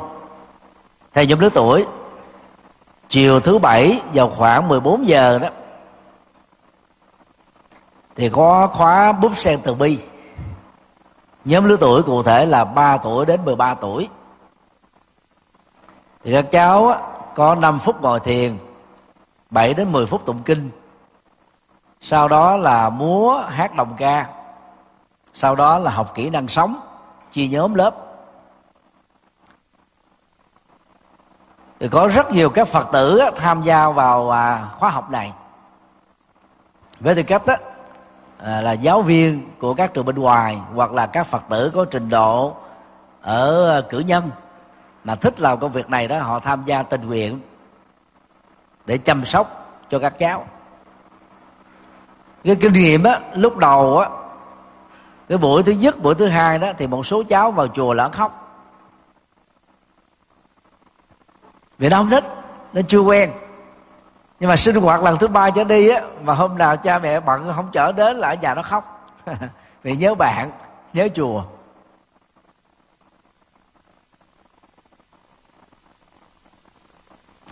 Cách đây chục ngày đó thì chùa giác ngộ tổ chức uh, xuất gia báo hiếu cho các cháu mầm non này đó đăng ký tham dự là được à, hai trăm à, bốn mấy cháu. Nhưng mà mạnh dạng cạo đầu chỉ được có 80 à. Đó là khóa đầu tiên. Như thế cũng là tạm thành công. Và khi tổ chức cho mầm non tại chùa đó thì chúng ta phải chấp nhận thứ nhất là ồn. Vì trẻ em á, mà thông minh đó, nó phải tinh nghịch chúng ta đừng bận tâm việc đó. Có ồn chút xíu không sao. Mục đích của các cháu là sao? Phải thấy phật hàng ngày thấy tăng ni hàng ngày. Và tham gia các cái sinh hoạt có nội hàm về kỹ năng sống với đời sống hàng ngày thì các cháu đó sẽ trở nên ngoan ngoãn hơn nghe lời hơn chăm học hơn tự lực hơn à, và có tinh thần kỷ luật hơn. Cái cái đó nó làm cho các cháu sẽ có được cái cơ hội thành công và hạnh phúc trong tương lai. Cho nên chúng ta phải cố gắng à, à, tổ chức cái khóa này. Vào chiều chủ nhật đó nó tùy theo giảng sư tùy theo cái chủ đề. Đối với những cái chủ đề hấp dẫn đó thì có thể lên tới là 900 người tham gia. Và trung bình nó cũng phải là 400 500 từ 13 giờ cho đến 17 giờ hàng tuần tôi gọi đó là khóa tu tuổi trẻ hướng phật. Buổi sáng chủ nhật, từ lúc 7 giờ cho đến 11 giờ 30 đó là khóa tu an lạc.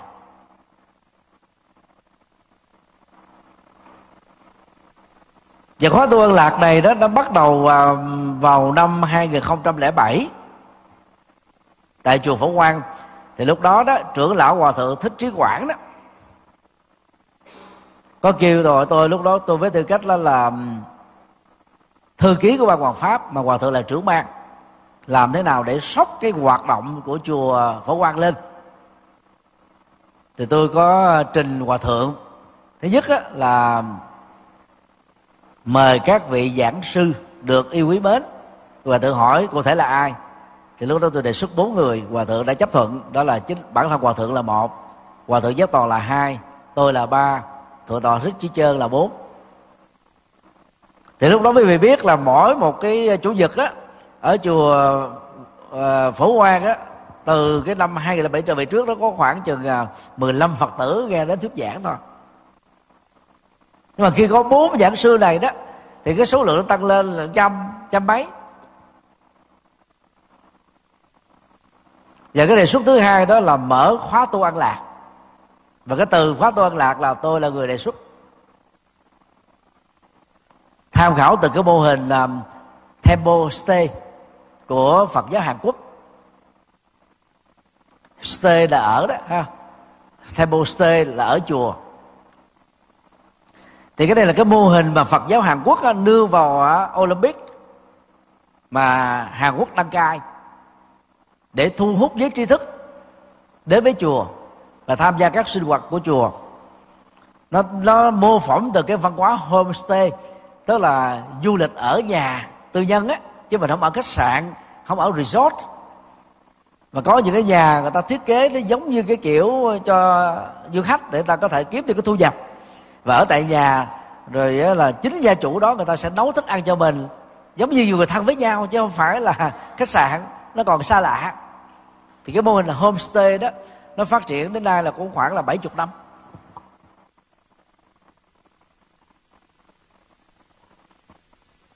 Thì Olympic của Seoul đó tổ chức đó, thì cộng đồng Phật giáo Hàn Quốc và cụ thể là phái Tàu Khê chiếm đại đa số đó đã tổ chức và đến bây giờ rất là thành công.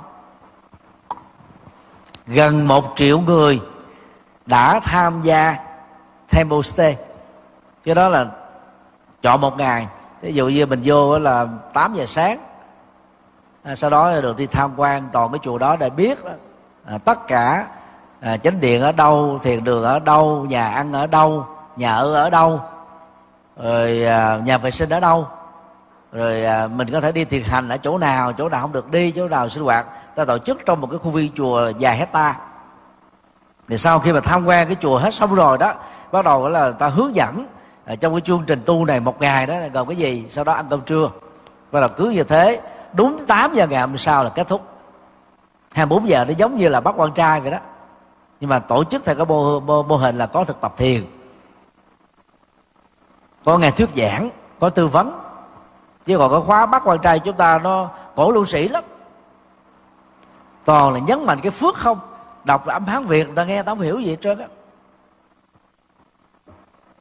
thì từ cái mô hình đó đó thì tôi mới đề xuất là khóa tu một ngày an lạc. Nếu một ngày thực ra chỉ có từ 7 giờ sáng cho đến 5 giờ chiều là hết. Rồi tôi làm tổng điều phối. Thì cái thời gian mà tôi làm phụ trách tổng điều phối gần cái chục năm đó thì cái khóa tu phổ quang đó là trung bình đó là 800 người. Và chúng tôi vận động à, cúng dường cơm. Đó, ai tới dự khóa tu đó là ăn cơm miễn phí còn cái số tiền phật tử đã cúng lại thì mình dùng hết cái số tiền đó để cúng lại cho chùa. Chứ mình không có nhận một đồng xu nào, không có trừ lại một đồng nào hết á. Thì hiện nay đó khóa tu an lạc nó có mặt ở ờ, khoảng 50 tỉnh thành này. Nó là một hình thức để thay thế cho khóa bắt quan trai. Khóa quan trai chỉ có ông già, bà già. Ngày xưa đó, đức phật mở ra bắt quan trai để tìm kiếm người xuất gia đó là cái khóa tu xuất gia ngắn hạn trong 24 giờ. Mà đối tượng tham dự đó là giới trẻ. Thì bây giờ chúng ta dành cho mà không phải là mình dành cho do vì cái nội dung của mình nó hấp dẫn cho nên cái người đến đó là toàn là u 60, u 70, u 80 đó là cầu phúc. Cho nên hiệu quả nó không cao. Ngoài ba cái khóa tu này đó thì chùa giác ngộ còn có khóa xuất gia gieo duyên mỗi năm tổ chức hai lần. Chùa giác ngộ bé, nhưng mà may mắn là có chiều cao 7 tầng. Cho nên đó mỗi lần ở lại đó, thì có được nhiều nhất đó là 175 người. Gần đây thì có thêm cái khóa xuất gia báo hiếu dành cho thiếu nhi. Là cái khóa thiền vipassana. Trước đây là mình làm một tháng làm một lần. Nhưng bây giờ cái không gian của chùa nó không có cây xanh, không có chỗ đi thiền hành không hợp với khóa tu này, nên tạm gác lại. Để sau này khi những cái chi nhánh của chùa giác ngộ được hoàn tất á, thì mình tiếp tục mở. Thì nói chung với là dầu khóa mầm non, hay là khóa thanh niên, hay là khóa lão niên, hay là khóa xuất gia, hay là khóa thiền, thì cái nội hàm của nó nó phải bao gồm đó buffet, tâm linh. Có tụng kinh để mở trí tuệ có nghe thuyết giảng bởi các giảng sư được yêu quý mến. Rồi ăn cơm trong chánh niệm. Rồi tụng kinh xin lỗi lời lại phật. Rồi sám hối. Và một số sinh hoạt khác. Nếu mình tổ chức ở không gian rộng đó thì chúng ta sẽ có thêm những cái thiền hành những cái trò chơi vân vân. Nó phải đa dạng phong phú. Thì là một người đến tham dự không thích cái sinh hoạt a nó, nó thì được bổ ích bởi sinh hoạt b chứ mình làm có món ờ, theo kiểu và gạo lứt uh, uh, muối mè là thua. Chứ không phải làm buffet. Mà làm như vậy đó thì nó nó đòi hỏi đến cái sự đóng góp chắc xám của tập thể.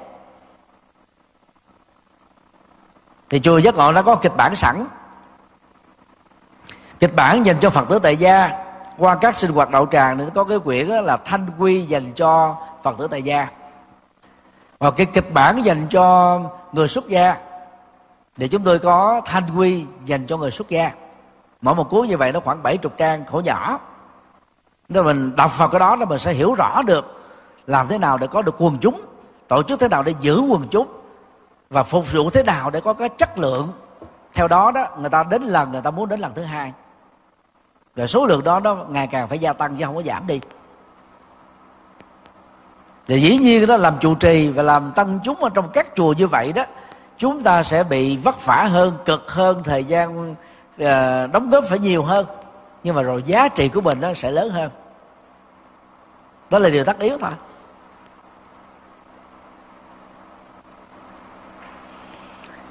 Do đó rất mong chư tôn đức nếu chùa nào muốn tổ chức các mô hình như nêu trên quan hệ liên lạc với chúng tôi. Chúng tôi sẽ hỗ trợ trong khoảng ờ, ba bốn khóa đầu và giúp cho các vị trụ trì đó có thể hình thành ra các cái ban lãnh đạo của phật tử, làm việc dưới sự dẫn dắt của trụ trì. Nó khác với mô hình gia đình phật tử. Mô hình giờ phật tử thì trụ trì chỉ đóng vai trò là cố vấn giáo hạnh thôi. Vấn đề này tôi đã phản ánh từ à, năm 2002 với các huynh trưởng dành phật tử và ban hướng cho phật tử. Và lúc đó trưởng ban à, tại thành phố hồ chí minh đó là hòa thượng thích đặc đạo. Thì các vị có mời tới họp riêng đó. Thì tôi đều chia sẻ đó. Phải nâng cao vai trò của tăng ni trong mô hình gia đình phật tử. Bằng không, mô hình này không sống nổi. 24 quận huyện trước đây, bây giờ chỉ còn là 21 quận huyện và thành phố Thủ Đức. Gộp lại thì số lượng gia đình Phật tử chưa bằng được một một huyện của tỉnh Quảng Trị và mô hình gia đình Phật tử tại sao không sống nổi ở các tỉnh miền Bắc Bắc Trung Bộ? Chỉ tồn tại ở miền Trung và mờ nhạt dần ở miền Nam là bởi vì vai trò của trụ trì không có. Cố vấn á, thích thì ta hỏi ý kiến không thích thì thôi. Đâu có cái gì cam kết và ràng buộc đâu. Toàn bộ đó là do cư sĩ lãnh đạo hết. Cái mô hình đó đó rất khó được là các thầy các sư cô ủng hộ một trăm phần trăm. Cho nên từ à, năm 2006 khi à, thầy Phước Huệ đó, là trợ lý của tôi à, cũng là lớp trưởng của cái khoa trước học Phật giáo. Đề xuất cái mô hình là câu lạc bộ hoàng pháp trẻ mà các tăng ni của khóa 6 nhất là khoa triết học mà tôi là trưởng khoa, đã làm việc rất là tốt. Và mô hình này hiện nay đó phát triển rất là mạnh ở nhiều tỉnh. Đến năm 2010 đó thì à, cái tuổi thọ của đó bị yếu à vì không được chấp nhận. Cho nên tôi mới khuyên các anh em lãnh đạo của câu bộ hoàng pháp trẻ đó sắp nhập vào trong ban à, hoàng pháp. Và bây giờ thì sắp nhập vào trong cái ban hướng dẫn phật tử để được chấp nhận. Có điều kiện được à, hoạt động đóng góp lớn hơn. Còn cái nhân viên đối với tôi thì nó không được nhiều. Vì vào thời điểm đó tôi bị quan ngại về một số vấn đề cho nên đó, cái nhiệm vụ thành lập là liên đoàn thanh niên phật tử toàn quốc không thành công. Là mục đích của đó là để phát triển giới trẻ phật giáo thêm một cái cánh cửa vào đạo ngoài cái mô hình gia đình phật tử. Thì song song với thời điểm này đó thì gần một năm sau thì chùa Hoàng Pháp mới mở ra cái khóa khóa tu tuổi trẻ. Một năm là một lần vào mùa hè thôi.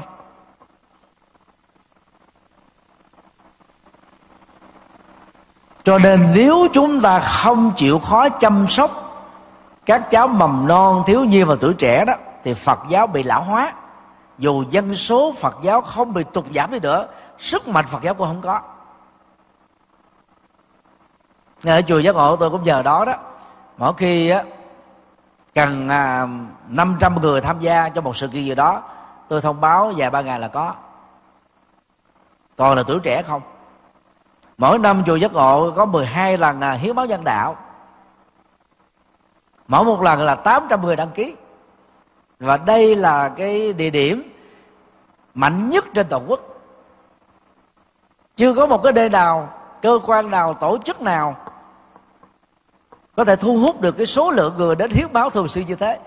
Mà tôi đăng ký là đến 24 lần trong một năm. Nhưng mà rất tiếc á cái chỗ tiếp nhận máu á, họ chỉ nhận mình tối đa là 12 lần thôi chứ nếu mà mà mà mà chỗ đó mà họ chịu nhận hai bốn lần á tôi đảm bảo quý tôn đức chùa giác ngộ vẫn dư sức mỗi một lần như vậy là bảy tám trăm người đăng ký.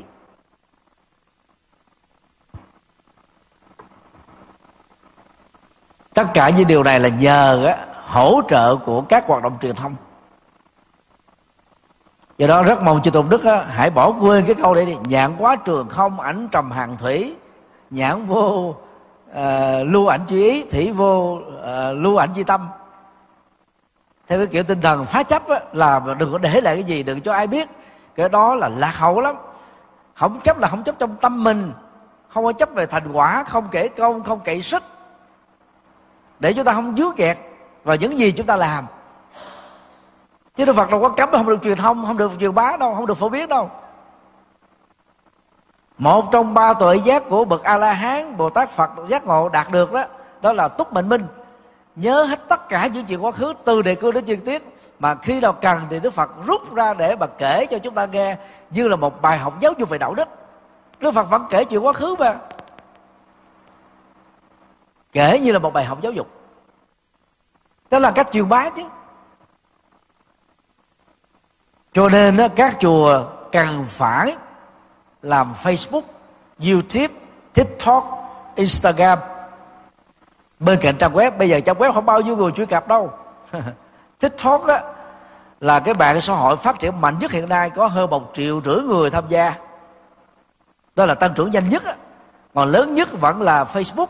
À, có ờ, 3 tỷ mấy người tham gia.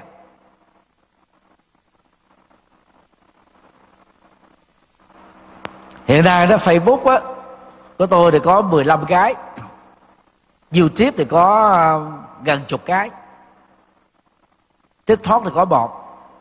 Facebook chính thì có một triệu xin lỗi à, đúng rồi một triệu một trăm ngàn lượt đăng ký. YouTube á, hai cái dập lại đó là khoảng 600 ngàn. TikTok á, thì à, bốn trăm năm mươi mấy ngàn người đăng ký thì như vậy trung bình đã có khoảng gần 3 triệu người đăng ký cho các cái nền tảng xã hội này. Và do đó đó, thì họ sẽ có cơ hội để nghe lại những bài giảng do chúng ta post lại. Chứ còn cái sức mình làm sao giảng hết được? Chúng ta phải post tới bớt lôi nhiều lần. Truyền thông nhiều lần cho cùng một vấn đề. Và cái thời điểm đó có người A nghe, nhưng mà thời điểm B sẽ có người B nghe. Lợi ích truyền thông rất là lớn. Hiện nay đó youtuber facebooker tiktoker là hưởng được lương trên nền tảng của số lượng view. Cho nên họ nhiệt tình nhiều youtuber mỗi ngày ta có 3 clip. Nếu một clip mà có được khoảng chừng trăm ngàn lượt view đó, thì mỗi tháng họ kiếm năm ngàn mỹ kim là chuyện thường. Mà mỗi clip chỉ cần 10 phút thôi không cần nhiều nó là cái nghề mới. Đơn giản hơn, không phải tốn công lao, sức lực gì nhiều. Chỉ theo dõi có vấn đề thời sự, những cái vấn đề scandal, những cái vụ tai tiếng, những cái vụ hấp dẫn là lượt view nó tăng lên ghê lắm. Thì cái đó nó tạo ra tiền. Còn chúng ta đó, làm những cái này thì không phải là vì tiền, mà vì những người hữu duyên với đạo phật. Mình cần phải nhiệt tình hơn nữa chứ mà không là chúng ta kém nhiệt tình hơn các youtuber, facebooker, tiktoker. Cho nên bất cứ chùa nào quan hỷ về việc tổ chức những cái khóa này đó, thì chúng tôi sẵn sàng hỗ trợ. Thứ nhất là tặng các nghi thức, các cái quyển sách để phục vụ cho khóa tu. Nếu quý vị thấy thích hợp. Thứ hai đó là hợp tổ chức cái ban tổ chức. Để giúp cho các vị trụ trì đó có thể làm quen. Về cái cách đó là làm thế nào để mời gọi nhân tài. Cho họ những vai trò nhưng mà mình vẫn là quản lý cuối cùng. Để tránh những cái rủi ro. Thứ ba đó là hỗ trợ đó bằng các hoạt động truyền thông. Quay phim, dựng phim, chụp hình rồi quản trị các trang web và các cái mạng xã hội để đẩy cái hoạt động này lên. Chùa Hoàng Pháp á, quý vị biết đó thực ra là làm Phật sự từ năm 1997 thì trước khi làm một cái khóa là uh, quan đăng đầu tiên đó thì lúc đó tôi đang ở ấn độ thì đội chân tính đó, gỡ thơ qua đưa cái mô hình và nhờ góp ý. Và năm 2002 tôi trở về nước đó thì à, những cái khóa tu tuổi trẻ đó, thì các thầy trên đó, những thầy trẻ mà được thượng đạo chủ trì đặc trách đó cũng xuống. Và phần lớn họ là học trò của tôi, tại học viện. Và cái Việt Nam, thành phố Hồ Chí Minh. Thì mình tư vấn nội dung, khóa tu tuổi trẻ đừng nói vấn đề giác ngộ, giải thoát cái gì hết đó tình yêu, hôn nhân, sự nghiệp, rồi những cái khủng hoảng tâm lý giải quyết thế nào? Giảng sư phải là giảng sư trẻ. Những người có thể thấy được những cái vấn đề tâm sinh lý của giới trẻ và phải có những trò chơi những cái vui chơi. Chứ bắt quỳ gói tụng kinh một quá nhiều những thứ đó là khó thành công được lắm.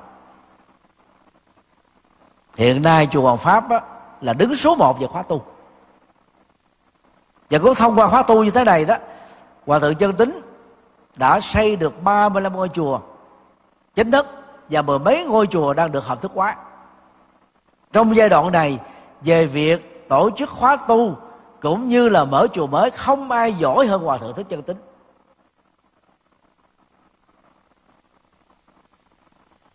lần trước đây thì hòa thượng chân tính cũng không có đệ tử. Nhưng mà từ tổ chức khóa tu bây giờ đã có hàng trăm đệ tử xuất gia. Tất cả nó nhờ cái, cái việc hoàn pháp thôi. Là muốn như vậy đó thì chúng ta phải diệt quá các nghi thức độc tụng.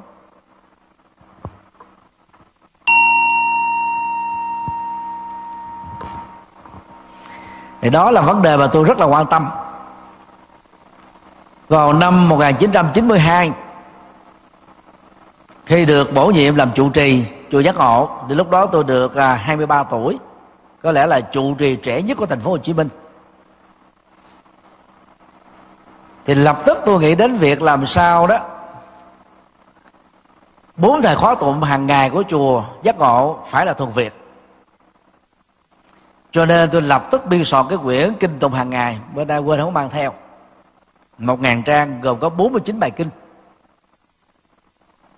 Thì mấy tháng uh, sau khi xuất bản á thì uh, tôi uh, tình cờ được tặng một cái quyển ghi thức lạc mai đại toàn của thiền sư nhất hạnh cũng ra đề vào năm 1994 và khi đối chiếu lại đó thì tôi rất là mừng.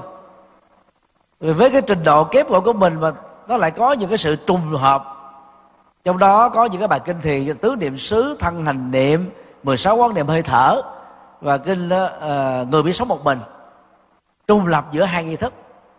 Bên uh, của som nhất hạnh đó thì có khoảng 24 kinh chia ra làm 7 ngày sáng và chiều. Còn bên đây là 49 bài kinh rồi có 35 bài kinh đó của uh, Phật giáo Bộ phái cụ thể là A Hàm và văn học Bali và 15 bài kinh là các phẩm kinh trích từ à, kinh Đại Bảo Tích, kinh Hoa Nghiêm, kinh Đại Bát Niết Bàn, kinh Pháp Hoa, kinh Thủ Lăng Nghiêm, ờ, kinh Pháp Bảo Đàn và kinh Kim Cương. Trích các phẩm đó ra thành các bài kinh và kinh Di giáo, bác đại nhân giác vân vân. Từ nghi thức đó nó làm cho Phật tử đó đọc vô là có thể hiểu được căn bản 60%.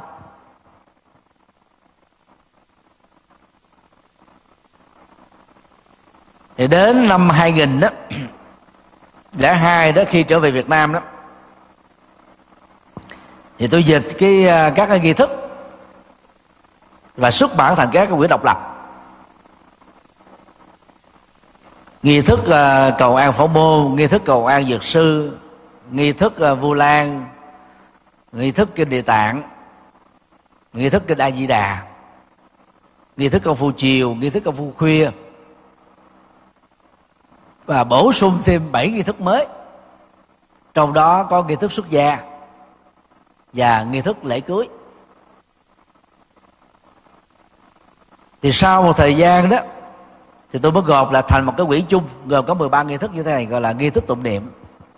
Thuần việt hết. Cho đến thời điểm này đó thì chùa giác ngộ có tất cả là 27 nghi thức. Tôi tạm gọi là buffet nghi thức. nghi thức. Và chia làm hai nhóm chính. Nhóm thứ nhất á, là nghi thức dừng lại ở vai trò việt hóa các bản hán việt đã có trước đến giờ.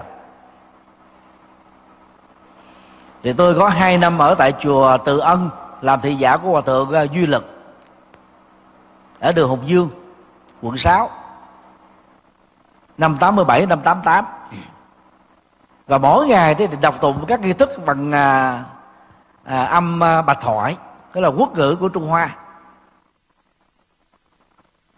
Và mình nó mới nhận ra được đó là cái nghi thức của giáo hội Phật giáo Việt Nam thống nhất vào năm 1964 ban hành tại Việt Nam mà hiện nay là giáo hội Phật Việt Nam mình kế thừa theo đó.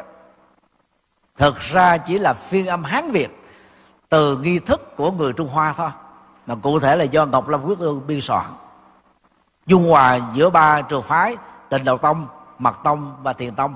Thiền tông chủ yếu là đi thiền hành và, và ngồi thiền trước cái khóa lễ được diễn ra thôi. Mật tông là các câu thần chú. Thần chú thương đăng nghiêm chú đại bi rồi thập chú chú giảng sinh vân vân. Còn lại đó là tịnh độ tông. Nhóm nghi thức thứ hai đó là bổ sung những bài kinh phù hợp với các phật tử tại gia cho nên đến năm 2013 đó thì tôi à, phiên dịch. 63 bài kinh. Chia làm năm nhóm, các kinh về đạo đức, các kinh về tình yêu, hôn nhân, gia đình, xã hội, chính trị, hòa bình.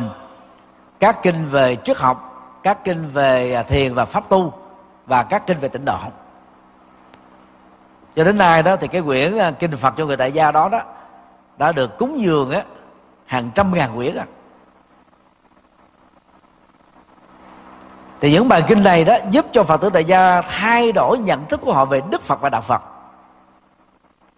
Khi tôi chọn những người làm chính trị những người làm kinh doanh với giáo sư giảng viên ở các trường đại học cái đánh giá luôn luôn á, là họ ngạc nhiên. Họ nói là từ đó đến giờ tôi mới biết là đức phật dạy những thứ này. Thế về các nghi thức của chúng ta đó kinh a di đà kinh uh, địa tạng kinh du lan dành cho cầu siêu tức là đáp ứng cho người chết. Kinh phổ môn kinh dược sư là dành cho cầu an đáp ứng cho người già người bệnh người hấp hối. Nghi thức công phu chiều đó là đáp ứng cho 10 loại cô hồn. Nghi thức đó uh, thủ lăng nghiêm buổi khuya thì đáp ứng cho các thầy tu. Hồng danh sám pháp thì đáp ứng cho những người có tội và có lỗi. Thì toàn bộ cái đối tượng được các nghi thức này phục vụ, không có giới chính trị, không có giới kinh doanh, không có giới trí thức. Toàn là các hoạt động tín ngưỡng thôi. Và theo tôi đó, đây là một trong các nguyên nhân dẫn đến cái tình trạng đó. Những thành phần quan trọng nhất của xã hội xoay lưng với đạo phật, dẫn đến cái sự suy thoái phật giáo về số lượng. Nếu dựa vào văn học Bali nó gọn thì chúng ta có năm tuyển tập trường bộ kinh, trung bộ kinh, tôn cơ bộ kinh, tăng chi bộ kinh và tiểu bộ kinh. Còn đó, theo số lượng bài kinh thì chúng ta có 17.700 mấy chục bài. Tôi chuẩn bị xuất bản cái quyển à, đại cương văn học Bali. Tôi liệt ra hết từng à, tựa đề của từng bài kinh. Đối chiếu cái à, tựa Bali, tựa dịch Việt và tựa chữ Hán. Và trong văn học a hàm của phật giáo bộ phái thì á, gộp lại nó còn có bốn chữ tập. Trường a hàm trung a hàm tăng nhất a hàm và tạp a hàm tạp a hàm thì nó gồm có tương ư và tiểu bộ kinh gộp lại. Cái số lượng các bài kinh đó khoảng 17.000 bài. Trong văn học đại thừa đó thì chúng ta có khoảng hơn 2.000 bài. Phần lớn là các bài kinh dài. Tổng cộng lại đó văn học Phật giáo của thượng tọa bộ của Phật giáo bộ phái của Phật giáo đại thừa thì chúng ta có được 36.000 bài. Những con số 84.000 đó theo tôi đó nó là Dhamma Khanda trong tiếng uh, Bali và Dharma Skanda trong tiếng Sanskrit. Mà cái nghĩa gốc của chữ Dhamma Khanda đó là chủ đề pháp tức là bài kinh. Hiện nay chúng ta chỉ còn được 36.000 bài thôi chưa được một phần nữa về sau này chúng ta ngộ nhận đổi đó là thành là 84 ngàn pháp môn. Làm gì có 84 ngàn pháp môn? Thì đầu năm 2022 thì tôi có xuất bản à, tổng mục lục tam tạng à, đại chánh tăng tu, đại tạng kinh. Nó khoảng à, 900 trang. Và tôi chuẩn bị xuất bản thêm một cái tuyển tập thứ hai.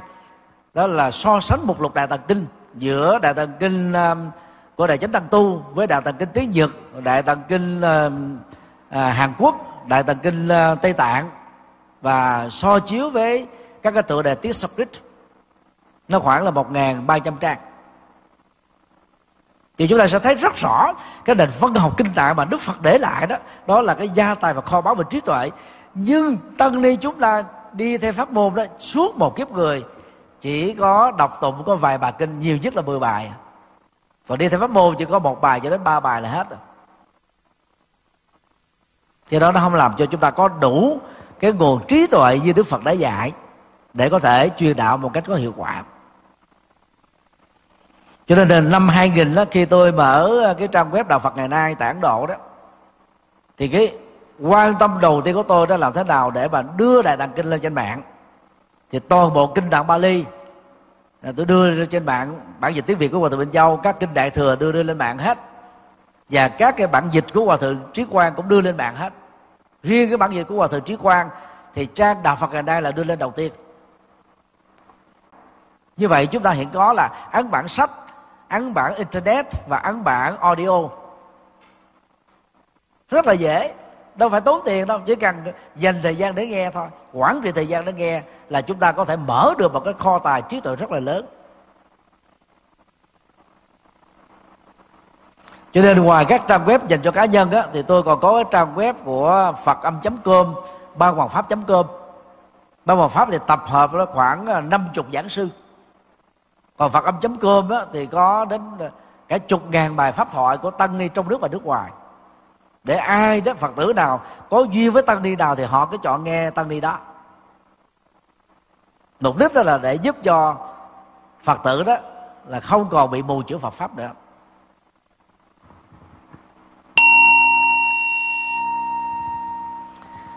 Kính thưa à, chư tôn đức tăng ni.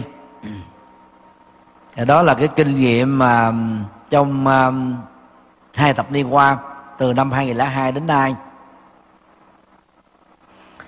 Tôi đã nỗ lực à, làm việc không mệt mỏi. Và chỗ nào mà thuyết giảng á, nếu không bị bận phật sự trước là tôi không có chối từ. Đi giảng ở đâu tôi không nhận tiền xe tiền xăng á, của xe chở. Và ở các tỉnh khác là tiền vé vé máy bay tôi không nhận. Thậm chí là nước ngoài tôi cũng không nhận tiền vé máy bay. Tôi từ bỏ ra. Để không tạo ra gánh nặng cho các chùa mời mình đã thuyết giảng. Chủ trì của những nơi mời thuyết giảng, cúng dường tôi cũng không nhận. Chỗ nào quan hỷ nhận kinh, tôi còn mang theo để tặng biếu. Và tôi may mắn đó, đi giảng là khoảng 60 tỉnh thành của Việt Nam. Ở nước ngoài đó thì 11 nước châu Âu Mỹ Canada Úc Nhật Bản Hàn Quốc Đài Loan Lào Campuchia. Đều có cơ hội để chia sẻ Phật pháp. Cho nên mới thấy rõ là cái nhu cầu đó tu học Phật pháp ở cộng đồng Phật tử là rất lớn nhưng mà cái nguồn cung ứng của tăng ni chúng ta dành cho họ thì rất là khiêm tốn. Các phật tử phải tự bơi. Chùa giác ngộ mỗi năm ấn tống kinh sách khoảng một triệu bản. Năm 2019 là một triệu rưỡi. Năm ờ, 2021 do tác động của Covid đó, thì cũng 500 ngàn bản. Bên cạnh cái việc mỗi năm bảo trợ 75 suất học bổng du học nước ngoài hỗ trợ học bổng cho khoảng 500 tăng ni ở trong nước. 150 sinh viên Phật tử hiếu học hoàn cảnh khó khăn. Mà mục đích là làm sao để và giúp cho chúng ta có nhiều nhân tài hơn. Như là các cháu thành sinh viên đó. Khi mình trao học bổng cho các cháu bây giờ các cháu là nghèo sau này các cháu làm chủ tịch nước thủ tướng bộ trưởng hay là doanh nghiệp lớn đó, thì tự động nhớ ơn phật giáo thôi mình phải có cái chiến lược lâu dài đó. Còn các hoạt động an sinh xã hội đó, đi tới đâu phải có thuyết pháp. Và tôi là người may mắn là được giảng ở trại tù rồi 10 lần. Năm lần cho 2.500 phạm nhân ở K10 Quỳ Đồng Trung tỉnh Bến Tre. Năm lần cho 5.500 phạm nhân ở à, Phú Sơn 4 thành phố Thái Nguyên. Giảng cho trung tâm mãi dâm, trung tâm cai nghiện, trung tâm lao động trung tâm người già, trung tâm tầm tật trung tâm ờ, mồ côi. Và ở lĩnh vực này đó, tôi có thể nói rằng là tôi là người may mắn nhất, giảng được nhiều nhất thôi. Và đi tới đâu, giảng những chỗ này cũng đều phải phải phải phải đưa cái yêu cầu làm từ thiện, là phải đưa yêu cầu giảng pháp vào. Chỗ nào quan hệ thì mình mới nhận lời, còn mà không không nhận lời. Thì bằng cách đó đó, nó mới tạo cái cơ hội để giúp cho mình có thể đóng góp được nhiều hơn. Cho nên mong chư tôn đức á, cái buổi hôm nay là tâm sự về cái cách và chùa giác ngộ làm đạo, chứ không phải là khoe. Mong quý quý ngài đừng có hiểu là khoe. Bởi vì ban lãnh đạo chức sự trường hạ đó yêu cầu, đây là cái khóa trụ trì, chia sẻ cái kinh nghiệm làm trụ trì thôi. Nên tôi tin rằng là nếu tất cả chúng ta cùng nỗ lực mỗi tuần có thuyết giảng một lần ở tại chùa của mình. Rồi sau đó, đó tiến hành tổ chức khóa tu. Bắt đầu á có thể là một tháng là một lần. Sau một năm á thì chúng ta nâng lên là nửa tháng là một lần. Sau một năm rưỡi chúng ta nâng lên mỗi tuần là một lần. Thì phật tử mới có thể trở thành thuần thành được và gắn kết với phật giáo. Nhà thờ ta sinh hoạt hàng tuần. Mỗi nhà thờ phần lớn chỉ có một linh mục thôi. Trước đây ta, cái ngày chủ nhật á, thì nó gọi trong chữ hán gọi là gì? Thiên chủ nhật, ngày của chúa ở trên trời. Cho đó là cái ngày mà hễ là tín hữu của công giáo ta phải nghỉ làm việc hết để ta đi nhà thờ. Nhưng mà trong cái thời hiện đại này về cái công việc làm ăn cho nên đó là giáo hội công giáo đó trên toàn cầu và tại Việt Nam đó, đã cho mở cái cơ hội là gì?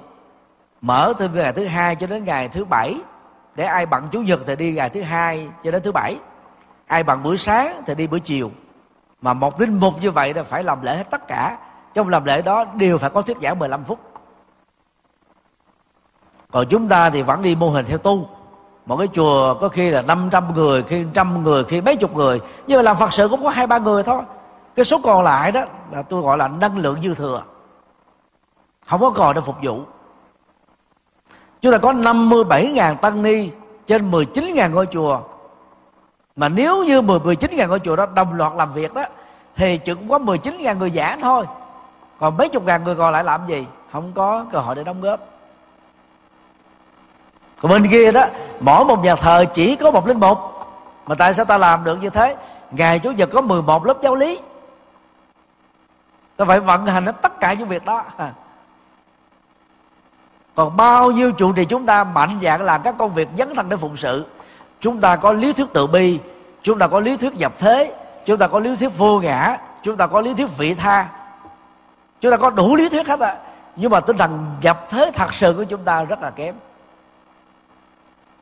Không có hiệu quả. Và trong mấy cái phiên họp hội đồng trị sự thì tôi đã nhiều lần đề xuất cái giải pháp. Thứ nhất, trình độ của tăng ni bắt buộc phải có tối thiểu là cao đẳng Phật học, lý tưởng hơn là cử nhân Phật học. Ở lĩnh vực này đó, chúng ta vẫn còn thua các linh mục nhé. Để được làm đại chúng sinh trong đại chúng viện, thì tín hữu đó phải có tối thiểu một bằng cử nhân, tuổi đời của họ là 22 trở lên họ học cử nhân thần học ở trong đại chúng viện tối thiểu là 6 năm mới tốt nghiệp cái cử nhân thần học. Thì lúc đó họ nhiêu? 28 tuổi.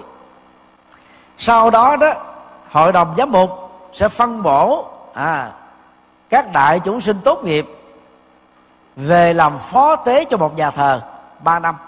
Tôi gọi là năm thánh A năm thánh B năm thánh C.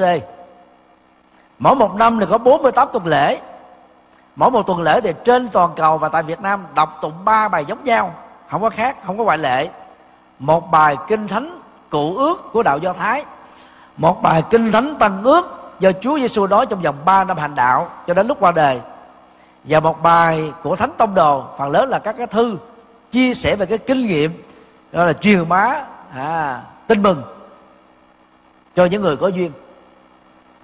Đúng 3 năm sau là khoảng một ngàn ngày sau đó thì ba bài đọc tụng đó mới đáo lại thêm một lần nữa và nhạc lễ của họ đó cũng chia là nhạc năm A, nhạc năm B, nhạc năm C. Và khi mà sinh hoạt đó thì tất cả tín hữu đều phải ca theo. Là có tham dự vào cái phần ca nó làm cho tinh thần người ta thoải mái, sảng khoái, lạc quan, yêu đề hơn. Như vậy là trong 3 năm làm phó tế nhà thờ đó thì đại chúng sinh đó đã có hai bằng cử nhân và ba năm kinh nghiệm còn một cái lễ trong nhà thờ chỉ có bảy bí tích thôi, nó gọi là bảy lễ. Sau đó họ mới được cân nhắc thụ phong linh mục. Như vậy là cái tuổi linh mục á, trẻ nhất là 30 tuổi, trình độ hai bằng cử nhân, kinh nghiệm thực tiễn là 3 năm. Mà kinh nghiệm đó là kinh nghiệm gì? Điều hành nhà thờ. Thì trong cái lễ, thì linh mục có mặt, thì phó tế phải có mặt. Họ chứng kiến họ cùng tham gia, họ cùng trợ giúp cho linh mục đó là làm sao không đành được. Còn các trường Phật học chúng ta đó là chỉ dạy về lý thuyết, chứ đâu có dạy về cái kinh nghiệm làm chủ trì, kinh nghiệm quản trị, kinh nghiệm giao tế, kinh nghiệm hành đạo nó không có. Cho nên á, ở cái trình độ lớp 12 phổ thông và trung cấp Phật học, theo quy định của nội quy ban tân sự, theo tôi, chưa đủ sức để làm đạo ngoại trừ một thiểu số có năng lực vượt trội và không có học qua quan sát có thể làm đạo thành công. Đại đa số là dậm chân tại chỗ. Cho nên đề xuất á, là làm sao nâng trình độ của tu sĩ lên tối thiểu là cao đẳng. Chuẩn nhất là cử vào Phật học. Và ai đạt được cái chuẩn mức đó đó thì mới bổ nhiệm làm chủ trì. Và điều này nó là thúc đẩy các tăng ni phải phấn đấu. Có được cái kiến thức hệ thống kiến thức nền tảng, kiến thức vững chãi, kiến thức chiều rộng, kiến thức chiều sâu. Điều thứ hai, dù bận rộn cỡ nào đi nữa, mỗi tuần tối thiểu phải giảng vào ngày chủ nhật. Còn ngày sóc vọng rằm mùng một, giảng thêm thì tốt, không thêm không sao. Bây giờ đó, mọi thành phần xã hội ta đi làm vào ngày hành chánh. Ngày sóc vọng rơi vào ngày hành chánh hết là sao ta đi chùa được? Ngày chủ nhật là ngày nghỉ việt nam bây giờ cũng đã cho nghỉ thứ bảy và chủ nhật. Chiều thứ bảy là đã nghỉ rồi. Và sắp tới thế nào cũng nghỉ luôn chọn ngày thứ bảy. Mà mình tổ chức vào ngày rằm ngày mùng một là làm sao ta đi? Không thể nào đi được. Nếu chúng ta không mạnh dạn thích ứng về vấn đề này, chúng ta sẽ bị bỏ lại sau lưng. Điều thứ ba, phật tử thì họ không quan tâm. Người làm đạo đối với họ là hòa thượng cao tăng hay là thượng tọa, ni trưởng, ni sư, đại đức hay sư cô mới tu, hay là tu lâu? Ta quan tâm. Ta không quan tâm là cái vị đó có giáo giáo phẩm gì trong giáo hội, có chức vụ gì trong giáo hội, hay là một người bình dân? Ta không quan tâm. Ta quan tâm là tôi đi theo thầy đó, sư cô đó, hòa thượng đó, ni trưởng đó tôi được cái gì? Đó là tính thiết thực mình gọi là thực dụng cũng được.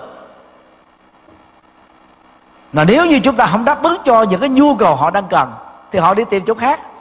Vậy thôi.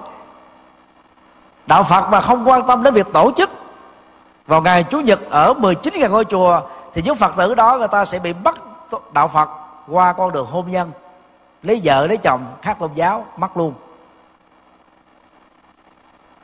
Và lúc người ta bị đau khổ, nghèo, cần đến sự trợ giúp về vật chất, mình không đi làm từ thiện, mấy tổ chức tôn giáo khác đến, mất luôn. Mình không tham gia các tổ chức ta tham gia, mình mất luôn. Cho nên từ bi rất là quan trọng. Và do đó, ai nghĩ rằng là tôi không có năng khiếu thuyết giảng, mặc dù tôi có kiến thức, quên cái việc đó đi, vứt cái từ đó vào trong sọt rác đi. Nói thật với quý thầy, quý sư cô, quý tôn đức, tôi cũng đã từng mặc cảm như thế. Mà cái mặc cảm đó nó bắt nguồn từ cái mặc cảm là tôi là người lùn không có phước tướng cho nên mình không có tự tin. Năm 2002 tôi là tiến sĩ triết học và thành tích học tập của tôi đó từ lớp 10 cho đến thạc sĩ là thủ khoa. Tiến sĩ thì không có tính thủ khoa nữa. Thi tuyển sinh ở đâu tôi cũng đều là thủ khoa. Và thọ giới, sa di cũng thủ khoa, thọ giới tỳ kheo cũng là thủ khoa. Nó có một cái cái truyền thống thủ khoa mà vẫn còn không tự tin cho nên từ năm 2002 đến 2006 đó, mặc dù giảng rất là nhiều nhưng không hề quay, không hề thâu.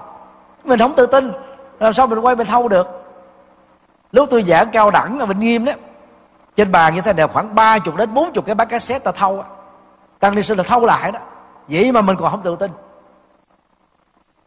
Thì việc mà quý thầy, quý sư cô mới ra trường, mới làm chủ trì không tự tin thì cũng thông cảm được lúc đó tôi là tiến sĩ tuổi tôi đã 33 tuổi rồi mà còn chưa tự tin. Cho đến năm 2006 tôi bắt đầu chính thức là quay. Và phổ biến. Cho nên chúng ta đó phải nhận ra là mình đang yếu kém ở mặt nào và khắc phục cái mặt đó. Biến cái yếu kém đó trở thành một cái mặt mạnh. Bây giờ tôi không có bao giờ mặc cảm về cái thân phận mình lùn của mình nữa đó. À, đi với cái chỗ uh, tỉnh thành đó nhiều phật tử họ dễ thương lắm, là tới họ xin chụp hình đó quý vị biết họ làm gì không? Họ không vừa xuống cho bằng với tôi, hoặc là tôi thấp hơn chút xíu. Rồi liền, đứng lên, đứng cao lên, có phước tướng cao là hưởng phước tướng cao. Tôi kế phước tướng cao, tôi có cái phước khác, bù qua sớt lại, không có gì phải mặc cảm. Và nhờ tôi lùn cái, đi tới đầu ta cũng nhớ trơn rồi. Nó mà nói cho vui vậy đó. Tôi có một người anh ba, đi tu vào năm 94 và tôi giới thiệu ra là thường chiếu để xuất gia, làm đệ tử hòa thượng nhật quang. Ông anh của tôi đó, thực ra thì chỉ học đến lớp 9 là nghỉ, đi theo thanh đi xung phong. Chưa từng trải qua một trường lớp Phật học nào. Khi vào thường chiếu thì lúc đó anh ấy là người bị nghiện ma túy mà, nghiện cờ bạc, tứ đổ tường không có gì thiếu. Thì tôi khuyên anh đó là làm công quả để giải nghiệp thì mỗi ngày anh này đó anh phát tâm ra là xuống chụm bếp cho cả trăm mấy chục à, thành viên tăng đoàn của thường chiếu ăn đó.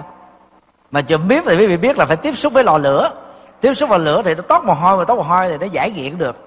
Nghiện ma túy nghiện cờ bạc nghiện rượu bia nghiện bất cứ cái gì. Lúc cái cơn vật phả nó diễn ra chứ vì chỉ cần mình không cái cái diệt lượng là nó sẽ vượt qua cơn nghiện. Bây giờ chúng ta có cái đèn tiền ngoại mình thế vô.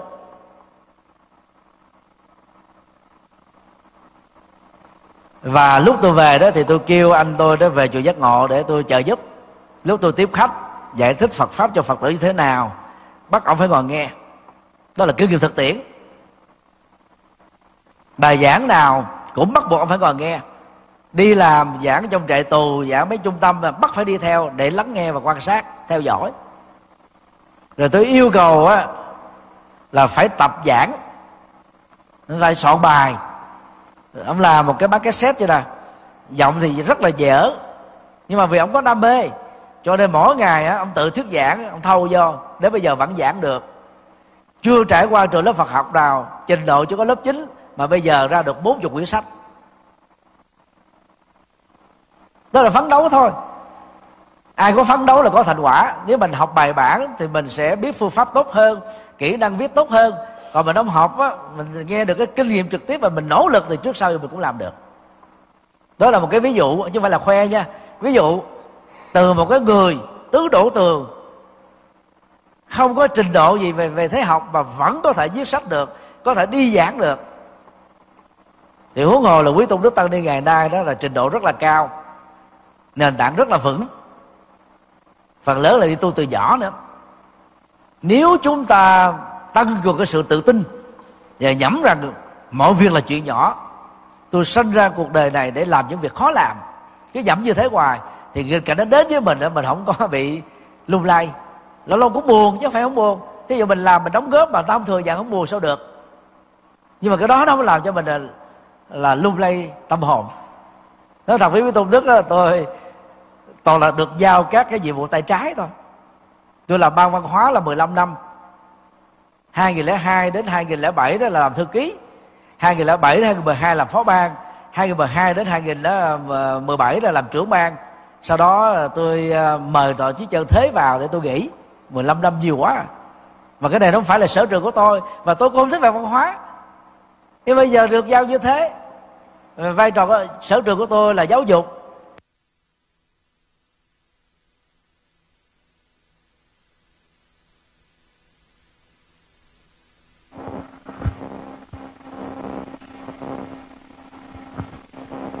Và phải chấp nhận cái tình trạng tay trái đó rất là nhiều năm.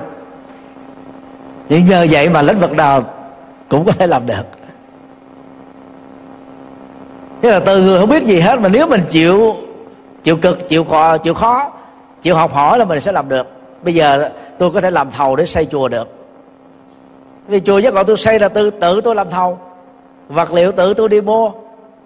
Máy điêu khắc là qua đến trung quốc mà đem về tất cả tự làm hết để tiết kiệm được bảy, tám phần trăm. Tối thiểu phải được năm phần trăm. Tức là cực hơn chút xíu để mình tiết kiệm. Và để tóm lại đó, thì cái vai trò của một vị trụ trì, nó là một cái giáo hội thu nhỏ. Nó bao gồm á, hoạt động tăng sự lo cho tăng chúng, hoạt động giáo dục, hoạt động hoàn pháp cho phật tử hoạt động hướng dẫn phật tử dành cho người tại gia. Rồi hoạt động ngoại giao ngoại giao với chính quyền, ngoại giao với dân dân, ngoại giao với các phái đoàn. Rồi hoạt động từ xã hội để mang ăn sinh xã hội đến cho mọi người. Rồi hoạt động à, kiểm soát, phải giám sát, hoạt động pháp chế để giải quyết các vấn đề tranh chấp ở trong chùa. Bắt đầu ở trong chùa bắt hoài trong chùa, hiểu lầm ở trong chùa. Thì mỗi trụ trì đó phải trở thành một cái giáo hội thu nhỏ và mỗi ngôi chùa phải một giáo hội thu nhỏ. Cho nên đó, nó buộc chúng ta phải nỗ lực hơn. Và cái gì không biết thì cứ đi hỏi đừng có tự ái gì hết trơn thì từ từ thì chúng ta sẽ trở thành là những người có tính chuyên môn cao. À, chân thành cảm ơn chư tôn đức.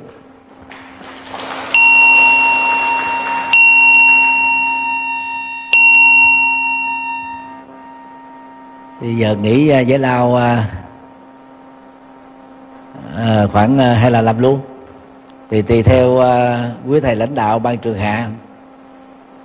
Nếu mỗi mỗi khi là nghỉ giải lao thì chúng ta nghỉ giải lao. Rồi sau đó mình quay trở lại. Yeah. Vì là Phật để cho nó thoải mái chắc cho tạo cho nghỉ.